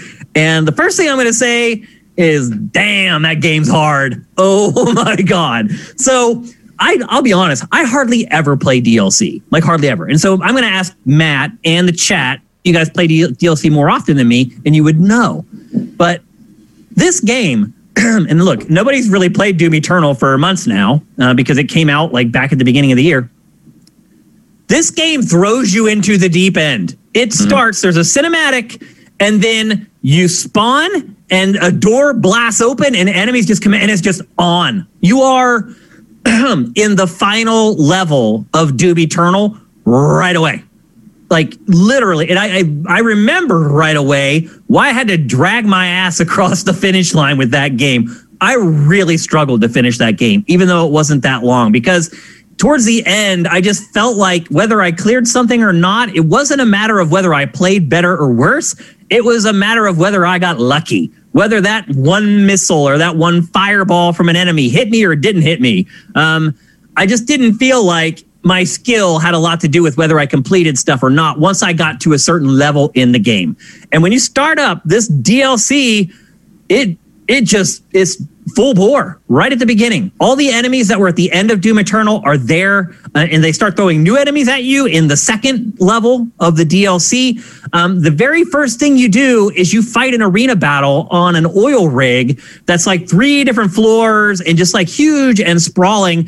And I don't even know how many enemies I ended up taking down before I finally finished the arena. Probably like three hundred. I'm not even exaggerating. I'm not even counting like the, the cheap ones that they give you to replenish your health and your ammo. I'm talking about like legitimate enemies that I had to fight. Holy moly, man. Like I had forgotten everything about this game. I had forgotten like, so every enemy in this game has a quote unquote trick, a way that you defeat them, that you can beat them just by pumping them full of lead. But every enemy type has like some little thing that you can do that makes it much easier and much quicker to dispense them. I had forgotten all that crap. I could not remember other than like, what's the, the floating eyeball? That one's easy, obviously. Mm-hmm. You just got to shoot something in its mouth. But the other ones, I could not remember what I had to do to set them up, particularly some of like the bigger like brutes. Um, because some of them are like armored and you have to use like the blood punch to take them out. But then some of them aren't. And you have to, you have to shoot the cannons on their arms. I had forgotten all of that stuff. So I had to I relearn. forgot that it was even a thing until you mentioned it. Yeah. It's been and I had, a long so, time since I played that. Yep. And I had to relearn all the enemies again. And one thing I will say is the game, I think it, it knows, because when you die, all the, the loading screens are like, here's how you kill this enemy. Flip. Here's how you kill this enemy. Flip. Here's how you kill this enemy. So I did figure it out pretty quickly. Um, but still, it took me a while to get into the groove and start to understand the combat. I was getting my ass handed to me. Like, I forgot all about, like, how, again, like the flamethrower works on a very specific enemy, literally can drop them like with one shot.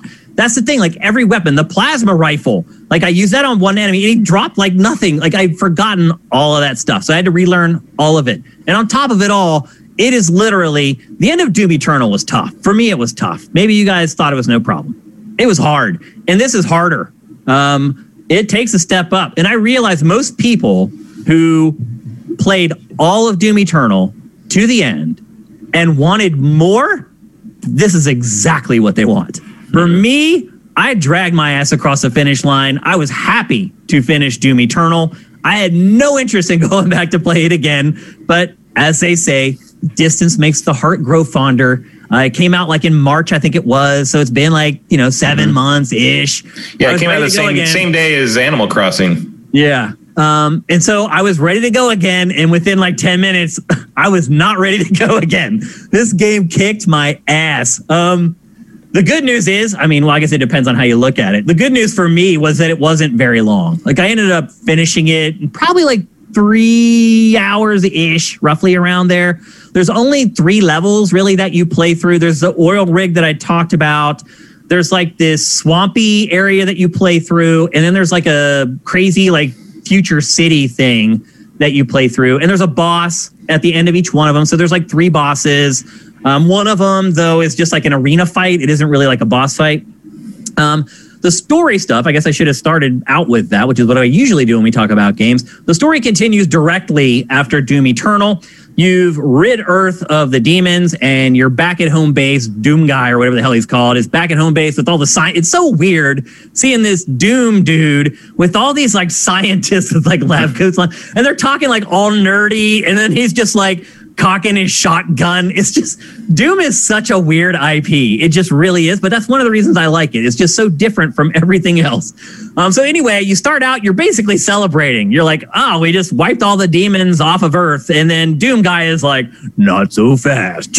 And basically the demons have left Earth, but now they've gone to Erdok. And they've taken over Erdok. So now it's your job to go to Erdok and clean the demons out of there. And that's pretty much the plot. But it's um, Erdok. It's like the the spiritual realm or whatever. Like they basically went to the spiritual realm and started wreaking havoc there. I don't know. It's obtuse. And like mm. it's a lot like Destiny. They use a lot of words that I didn't know what they meant. But essentially the demons that you wiped out just went somewhere else. And now you got to wipe them out again. That's the best way to describe it. Um, the plot isn't very heavy-handed. Like there's a big cinematic at the beginning, which you guys have seen. And then there's just like little like five, ten second cutscenes that kind of happen throughout. Um, and then I don't I don't know if this is a spoiler or not. It's not a spoiler if you're trying to figure out whether you want to buy it or not. At the end, there's like a, a big cliffhanger and it says like to be continued because yeah, well, I mean, it's part one. Right. But what my point is there, you don't get much resolution out of this at all. It is like, it's just a setup for what happens in part two. And the reason I bring that up is because some people may be like, well, maybe I'll just buy one or I'll just buy the other. Um, you can buy them separately. Um, if you have the deluxe version of Doom Eternal, you get it free. And what'll happen is, is next time you boot up Doom Eternal, you'll go to the home screen and there will be a little option there uh, that you select. And then it'll take you, it does like a check, basically. It goes to the store, make sure that you're supposed to have it. And then it asks you if you want to download it. Um, and then you do. And once you do that, it is a standalone campaign inside the menu screen. You do not have to have completed Doom Eternal to play it. None of that. None of that matters. Although it, it sounds is, like it expects you to have. Oh, yeah. I mean, if you haven't played it, you have no chance. In fact, I would like to see somebody jump into this who had never played Doom Eternal at all, because they would literally be dead in like three seconds. I'm not exaggerating. That's how insane it is. Um, so anyway, you get it free if you got the deluxe version of Doom Eternal, or you can buy them each D L C a la carte, because there's this, which is part one, and then part two is coming in a couple months. Um, and you can buy those as a bundle. They're calling it like the year one pass for thirty bucks. So each of these is fifteen dollars. If you buy them together, if you buy them separately, they're like twenty dollars. No, these aren't worth thirty bucks. These aren't worth fifteen dollars either, people, by the way. If you're a hardcore Doom guy, and I'll say this, there are some people out there that I watch play Doom Eternal that blow my effing mind. Like I've watched some speed runs of this game where it's just, it's a completely different game to these people. Completely different. They don't even think about like getting their ammo or their health back. Like they just, the way they traverse the levels, it's like they can fly. Like it's really crazy how good some people are at this game. I am not one of those games. I'm an average player, one of those guys. I'm an average player. I do need to kill enemies to replenish my health. I do need to kill enemies to replenish my ammo. So I know there's some people out there that are just itching to get more of this. Uh, people who are on that level of play, I'm sure they're going to gobble this. They'll probably beat it in like five minutes. Um, but for most people, it's a struggle. It's going to be hard. You're going to have to go through the relearning curve of remembering kind of what you need to do in the flow of combat, the right enemies in the right time, so you use specific weapons and power-ups and things like that. Um, it takes a little while. But I will say this. I did have fun. The checkpoints mostly are good. There are some times, though, where they're not. And you fight like forty or fifty dudes and die to like the fifty-first, and you go back and have to fight all fifty dudes again. It is not for the casual Doom player. If you got like the twenty sixteen Doom reboot, you're like, I like that. And you got Doom Eternal, you're like, I liked it, but maybe a little, don't even touch this. And definitely, I would not recommend anybody spends thirty dollars. If the next one is like this and it's just a couple hours long, no, it's not worth it. Um, that's a lot. That's like half a game, thirty bucks. And that's if you're buying the year one pass where you're getting the deal. So it's really polished. I didn't have any bugs. It's really clean. It's really fast. I did have fun playing it. I did get frustrated a lot. I did get my ass kicked. I did prevail, but I will say I do not recommend paying for it. Um, does D L C ever really go on sale, Matt? Yeah, it does. It does. Pretty so that's often. What I would recommend then. Like wait even like a year from now uh, for this stuff to come way down. I mean, I mean I a year from now you'll be able to get the whole Doom pack for like twenty bucks. You know, Bethesda, I mean, I don't know. Bethesda historically has discounted things pretty hard and, and low um, over time. Uh, maybe Microsoft's ownership will change that. But uh, no, D L C goes on sale pretty often. I, I, I definitely keep an eye on D L C sales. Yep. Um, and the other thing, too, is I've been playing a lot of Cold War. Um, Call of Duty Black Ops Cold War. I was in, like, the pre-alpha. I was in the closed beta. And I played the open beta. And I, ma- I dude, I maxed out my...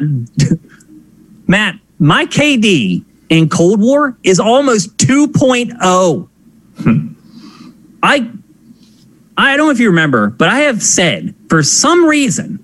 all Treyarch's Call of Duties, I dominate in. And then the other ones, I my K D usually hovers around like one point one to one point two. And then every Treyarch, I'm at least like one point four, one. I'm over two in Cold War. I just slay. I don't know what is happening, Matt. It's blowing my mind. I finish every match like thirty and seven, twenty-five and three, seventeen and eight. Like I started taking screenshots of like where it would show you like your K D across your last ten games, like all of them over two. It's some, like I finished one game like thirty-seven and four.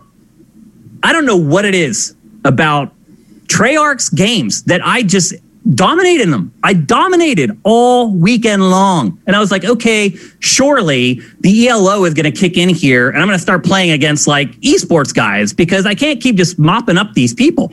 And no, all weekend long, just dominated. I mind boggling. I have no idea. So anyway, I dominate Call of Duty for like a week straight against everybody who's playing it. And there are literally like tens of millions of people playing it and then get my ass handed to me by Doom Eternal. So a humbling experience to say the least. I think we all need those in life. Just when you start to get up on your high horse, there's always something there to knock you off of it.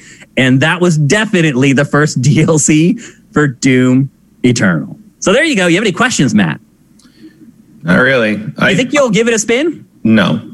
Did I, honestly, I didn't, didn't like Eternal. Doom. I didn't like Doom Eternal that much. Okay. I I liked the twenty sixteen one, and this was a very different direction to me. And I just mostly find it tedious after a while. Like it's it just, does get. I mean, this was only three hours long, so I didn't really burn out on it. But that happened to me with Doom Eternal too. Like it just gets. And again, like I just felt like when I would finally complete something, I was like, I just got lucky that time. Like the grenade mm. didn't land like at my feet that time or whatever. Like.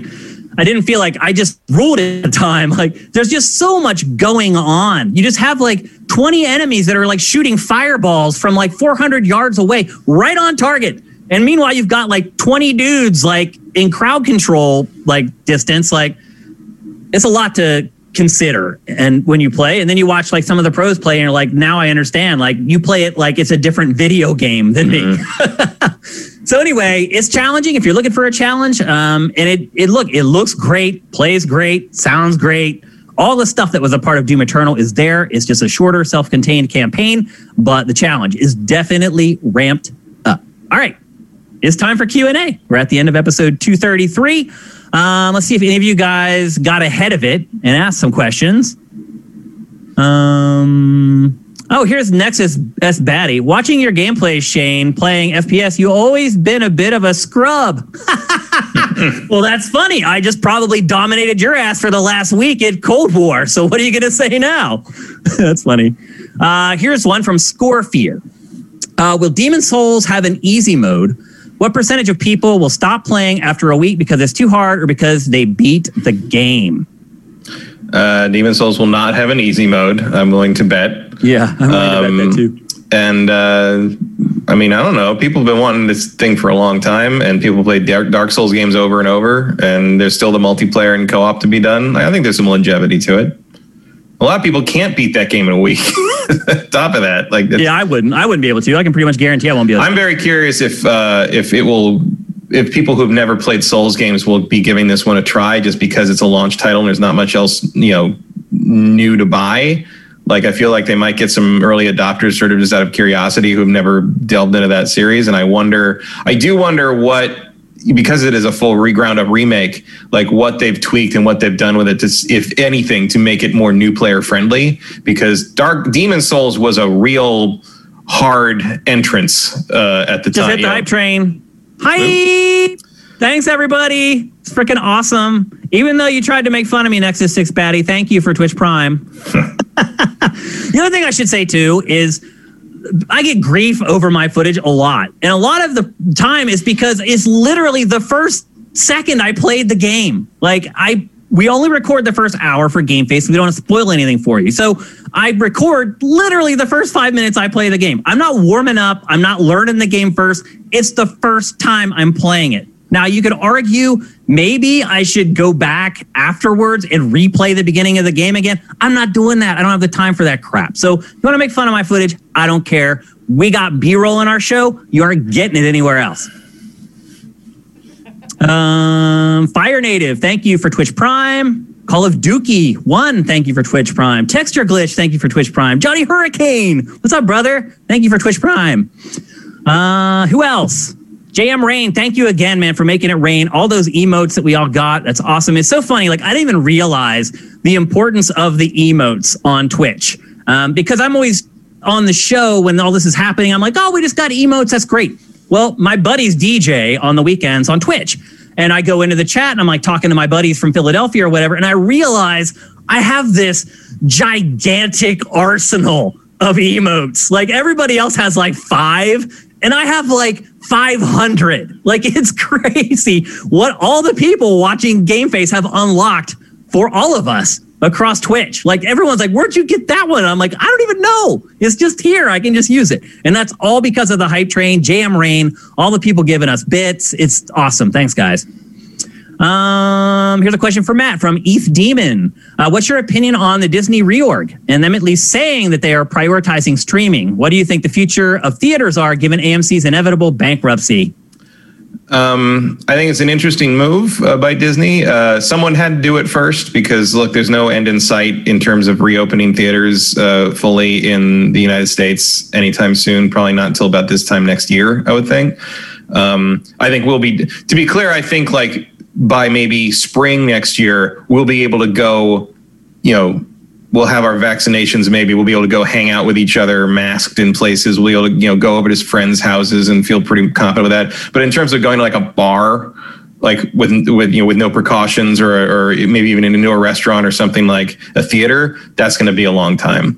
And Disney is like, you know, the end of next year, probably, yeah, I guess. Yeah. And he is, you know, acknowledging that and moving forward on this. And look, if it means I get to see Black Widow on in a timely manner or whatever else they're releasing in a timely manner without having to risk my life in a freaking theater, awesome. Or go to a drive-in, because I'll say this. I had fond memories of drive-ins uh, when I was younger. Um, not the way you want to watch a first-run movie, uh, no. especially with these the way they do it now. And like, and like you got people car driving stereo in. And car stereo and car stereo. Or like people, people driving. I mean, you know, I had, I had run it through like a, a separate speaker thing, so I have to have my car on and run the battery down. But like, you, yeah, you get people flashing your the lights as they drive in, and so you get headlights on the screen, and so yeah. it's, it's not ideal. No, you know, dude, you go to drive-ins with your bros and your girl, and yeah. you you sneak some beers into the drive-in, and you drink them, and you party and hang out at like the concession stand. Mm-hmm. It's an experience thing. It's not about really yeah. watching the movie. The the back seat was the more important place, really. In, yep. in the end. I wasn't um, going to go there, but you did. But yeah, you're right. I'll I mean, that's, that's why I went to the movies whenever I was like ten to like fourteen. But like, um, so out. that's a, that's a, a stopgap solution. It's fun to do that for like movies you really know and love. Like they did a Rose Bowl screening of um, like open air screening of Empire Strikes Back for the fortieth anniversary. Like that's, that's cool. cool. I, didn't, I didn't get to go to that, but that was that's a cool way to do it. Um, so I think pivoting to that is definitely what has to happen in terms of the revenue model for the big tentpole pictures. Like if you spent two hundred million dollars on something, you got to put it out in theaters internationally, and you got to put it out so people can see it uh, on a subscription service. You know, Disney's lucky they got Disney Plus up when they did. Um, so they actually have an outlet for that. As far as the future of theaters, um, theaters aren't going anywhere. When this is over, theaters will be back. But A M C, as you know, will probably be gone. Um, the trick is, yeah, they're right on the they're other, right on the brink. Other companies will take over that business. There's yeah. still tons of money to be buy made. The theaters in that and they'll mode. Move right in there. And um, the studios might try to buy some like that. That uh, previously and here's was, the thing: they'll probably do it better. They might. I mean, previously that's been made illegal. Like that was a whole problem back in the old, the golden age of Hollywood was when all the studios owned the distribution methods, which was its own whole other can of worms. Um, but it will come back. And the other thing to remember, and this is my real estate developer side coming out, um, but if you own the land or the buildings that a th- that is a theater complex, the last thing you want to have to do is pay the money to renovate that thing into some other kind of business, because that is a very specialized structure. Yeah. And the people who own the theaters are going to want to lease them out as theaters again. Yeah. So they're not going to go anywhere. Like, what, like well, they're not going to bulldoze them. No, they're not going to get torn back. down. They're not going to get turned yeah. into gyms, right? Which you also won't be able to go to until late next year. Um, Why would they do that? Like it's it, that's you're not going to see that happen. The theaters will come back. Will the people come back to them? Like, I guess that's a good question, but I do feel like the social experience of seeing a movie in a theater with people is never going to fully go away. Um, and frankly, um, I would see one of the, just about anything in a theater with other people right now if you offered it to me without with a, with a, a guarantee that I wouldn't get sick yeah. because uh, I just miss it. I just miss people. Yeah. I miss freaking people. I missed all you freaking people for the last month when we were doing this show, Matt and I just alone, and me sitting in the studio on Matt sitting in his. There's such an element that's added to the show doing it live on Twitch. I'm so glad we're back uh, for so, so many reasons.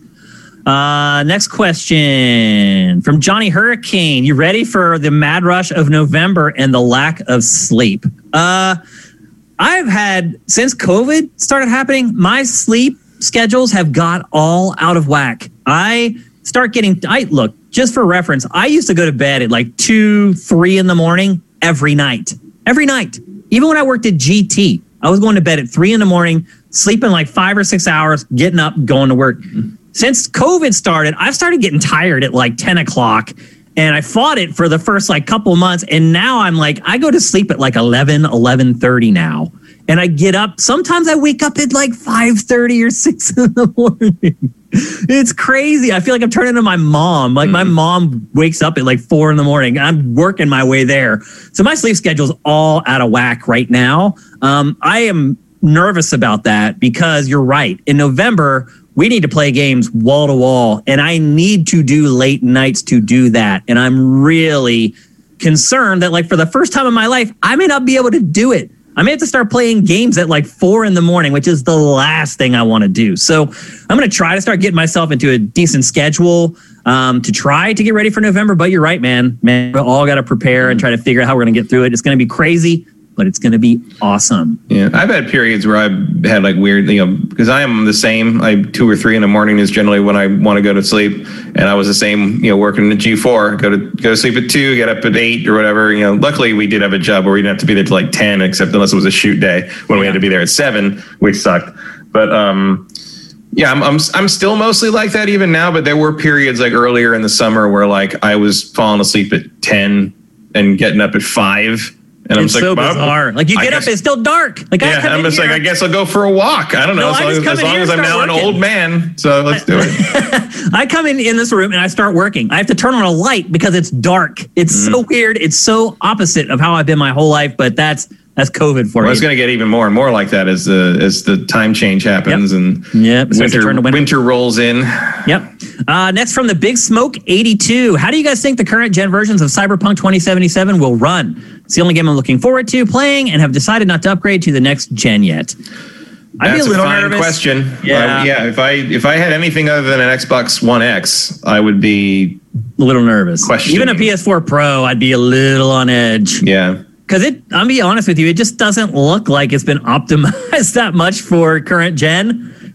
It seems like it's been built for P C first, and then everything else kind of trickled down. Um, yeah, and I mean, we'll see. I mean, look, C D Projekt Red has has a history of very strong support, but they also, also have a history of, but they also have a history of trouble at launch. You and know? bugs and there's a reason they they did enhanced editions for Witcher one and two to basically for free to basically fix everything that was wrong with them uh, when they launched. Um, you know, Witcher three had problems on P S. P S four for a long time, and some yeah. would, you know, some on the vanilla P S four, I don't know if they're even still fully fixed. Yeah, still problems, yeah. Um, they they did had weird H D R problems on the Xbox One X version for a while. Like, um, you never know. You don't know what you're going to run into here. And, um, like, I'm, I mean, I don't know. Like, if you don't want to upgrade... I've never seen it running on P S four. No, so, they haven't seen Xbox that. Xbox One. Every time I've seen it, it was on a P C. And honestly, like I, I mean, it's not like I would pass it up if I was buying it on current gen, but I would definitely wait to see what like Digital Foundry has to say about the current gen stuff before I commit to which, which version I buy. And I know that sucks because you might end up having to wait, like not getting it like launch night or whatever. But like Digital Foundry usually usually has stuff up like day of or day before or yeah, something. They're pretty good. So like, and there's no pre-order bonuses. I don't think there's no super editions you got to choose from or anything like that. So I feel like.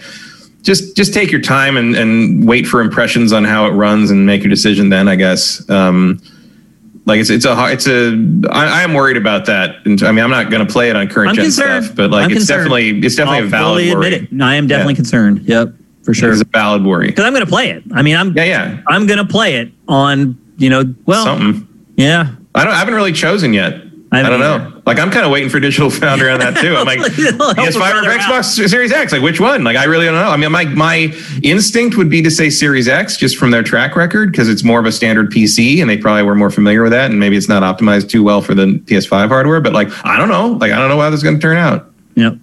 Uh, next from Justin Horman. Are there any games that released recently that you've held off on playing until next-gen launches because they perform poorly on current-gen consoles? Well, I think... For a lot of people, it could have been Cyberpunk twenty seventy-seven, but I think a lot of people may wait until they get the next-gen console, depending on the reports that come out about it. Um, I, unfortunately, don't have the luxury of just putting a game aside. Um, I did not finish Ghost of Tsushima, and I am excited about the prospect of finishing that on my PlayStation five after I get through all the launch stuff. Mm-hmm. But otherwise, I mean, that game looks great already. So otherwise, no for me. What about you, Matt? Um... Was it like waiting to play? Yeah, because you want to play them when the on a better system. No, like uh, maybe if I didn't have to, it wasn't doing the show, I would maybe do that with Watch Dogs Legion. But I don't think I would be patient enough for that, especially with the free upgrade to the. Especially after October, how yeah. god awful this month has been, man. I'm cracking out. I need a good game to play. Um, I am kind of waiting on Cold, Cold War. I mean, I'm sick of playing it. Like I am kind of waiting on the on the, the Ghost of Tsushima patch that just came out for that. I guess like I haven't touched that. I probably won't touch that until then. I am, I am starting to get the. I obviously said I got the itch to replay Spider-Man. I got the itch to replay Last of Us two coming up, um, but I'm waiting on the next gen version, you know, the remaster Spider-Man and whatever they do with Last with Last of Us before I do that. Um, also, because like, look, going through Last of Us two is a is a journey. Um, it is not, not quite ready for that just yet. Yeah, there's, there's other, I don't know if I'm over the first trip through. I'll play something happier like Valhalla or Cyberpunk before I go back to that. Let's one. Let's use Naka's new weird game, Balan Wonderworld or whatever. Yeah, that'll do it for you. Yeah, there's a there's a wacky that Billy Hatcher meets Knights. That game thing. looks terrible. So, yeah, I'm not. I'm I not said it optimistic. From day one, and the more I see, the worse it looks. yeah, I'm, I'm a little. Um, I, f- I feel bad like ripping on my old Sega heroes like that. Like that looks I dumb. Know, even I, though I love it, I love Knights. I love all that stuff. But Yuji Naka's like, oh, I don't know. Meanwhile, I'm just like, I don't even want this art book from the stupid Yu Suzuki game. Like, it's just like I, I feel like it's all turned around and weird now.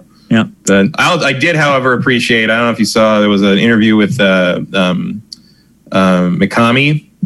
Uh, really in-depth interview. Oh, it was great. That was an amazing feature. Loved but he it. straight up said, like, the, the pre-rendered backgrounds and the tank controls of Resident Evil were just a workaround because they couldn't figure out any other way to do it, and he thinks it's garbage, and people come up and say, oh, it's what made it really scary. He's like, please stop talking. Please stop saying that. It's embarrassing. And I'm like, thank you. He's like, Resident Evil four was finally what I wanted to make, and that's what it was. I'm like, thank you. I yeah. hate the tank control. It's It was never scary. It was just irritating.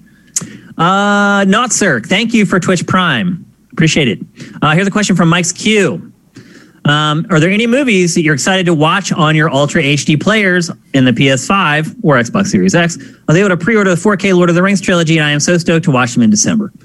Yeah, I mean, no that me. that Lord of the Rings trilogy is is probably the thing. I'm. It's the, I have it on pre-order too, so I'm waiting for that for sure. And I will use my probably my P S five or Xbox for that, because that's what will be hooked up. I mean, I do the Xbox Series X or Xbox One X does do U H D, so like I have watched U H D things on it. It looks great, you know, it's fine. Mm-hmm. Um, it's one of the reasons I got the disc version of P S five, because I want to have the playback, because usually Sony's playback is very good. Mm-hmm. Um, so yeah, I mean, I'm looking. For, I mean, it's not really a thing on my mind, but like I will certainly use one of those consoles to watch Lord of the Rings when it comes out. I've been certainly waiting for that to be on four K forever. So uh, yeah, I mean, I guess I agree. Lord of the Rings, and um, this is my first Ultra H D player. This will be this is the first time I will be capable right. of watching movies. Well, now you have a T V that really does it justice, so you'll you'll notice it, you'll notice the difference. I It'll, can't think of maybe if they re-released like every Star Wars movie in four K, I would buy it. But um, otherwise, I mean, you can watch them in two K on yeah. um, on uh, Disney Plus. And there are the you know the despecialized versions that they've done that they've done on the internet. Uh, there are four K transfers of the originals, uh, at least uh, Return of the Jedi and um, and um, the orig- and Star Wars. I think they're still working on Empire, um, but they found a pristine seventy millimeter print of Return of the Jedi, so they digitized wow. that first and cleaned it up. It's go- they're gorgeous. They they, wow. they look better than they would have looked in the theaters in the eight in, in the original days. So that would be a good thing to run on that T V if you can find a way to do that. Um, Otherwise, you need, of course, you need the U H D discs. Uh, for and there's a couple that are really good. I mean, um, Wonder Woman is is uh, reference quality uh, U H D disc. That one, like the the original the U H D version of Wonder Woman, is one of the most gorgeous pictures you will ever see. Uh, any any U H D version of those B B C World Nature documentaries oh, that yeah, David Attenborough does, yeah. like that. I mean, when I first got my plasma, that's all Planet I watched Earth. for like a like week. I bought Planet the whole Earth box and, set of Planet yeah, Earth, man. Planet Earth, Frozen Planet, like all that. Yeah, amazing. All that stuff. And then when I got great. my three D T V and I wanted to get three D stuff, I started buying all their three D stuff too, because mm-hmm. it's all the best three D stuff. And I do have some U H D stuff from things I really like. I have the like the U H D version of Valerian and the City of a Thousand Planets, which is a terrible movie, but sure it looks it sure looks good. Uh, Pacific Rim, I have the U H D of Pacific Rim because I love that movie despite itself.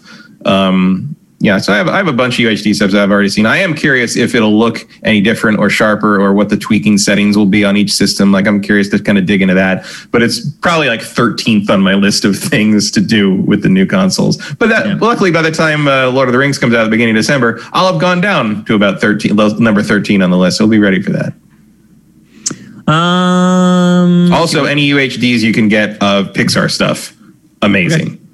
We'll answer one more. We're out of time, and we're going to answer J M Rain ninety-nine because he made it rain today with all the bits and all the emotes for all of us. Thank you, J M Rain. Um, and his question is, and I just lost it somehow. Oh, here it is. What would it take to bring back interest in Avengers?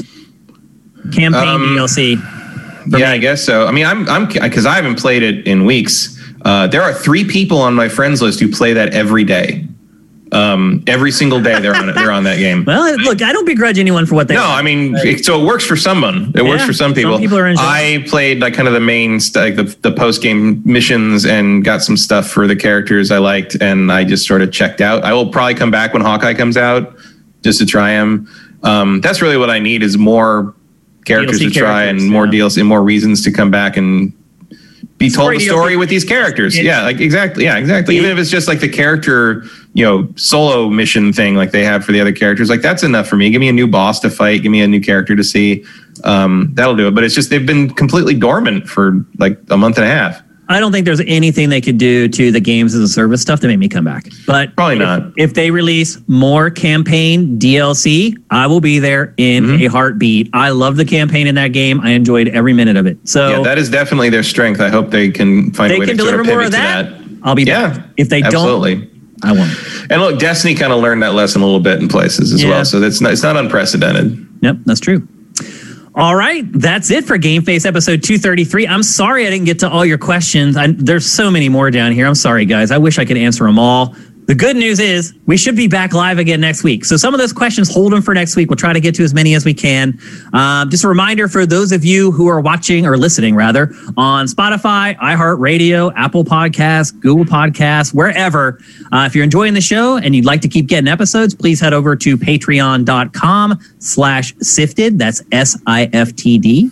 And you can pledge, pledge as much or as little as you want every month, and we appreciate every single dollar. If you're on YouTube and you can't afford to contribute in any way, although you can, join us on YouTube now and get everything day and date. Check that out. Just hit the join button. Uh, but if you can't do that, there's always Twitch Prime. You can literally give us a free two dollars and fifty cents every month for just clicking a button. It takes one second. Once you have it set up, it takes one second. So if you could do that, I'd really appreciate it. Thanks to everybody live on the show today. I don't even know how many Twitch Prime subs we got. It just seemed like they were just, just littering the chat all show. I really, really appreciate it. Thanks to J M Rain for all the bits. We're way behind. This is a huge help. Um, and just, just really good to be back on Twitch, talking and hanging with you guys. Um, and it's just going to get better as the uh, Generation nine consoles get closer. So on behalf of Matt, who you can find on Twitter at mkyle, that's K E I L, and myself, who you can find on Twitter at denfire, we'll be back next week. Game Face is up and out.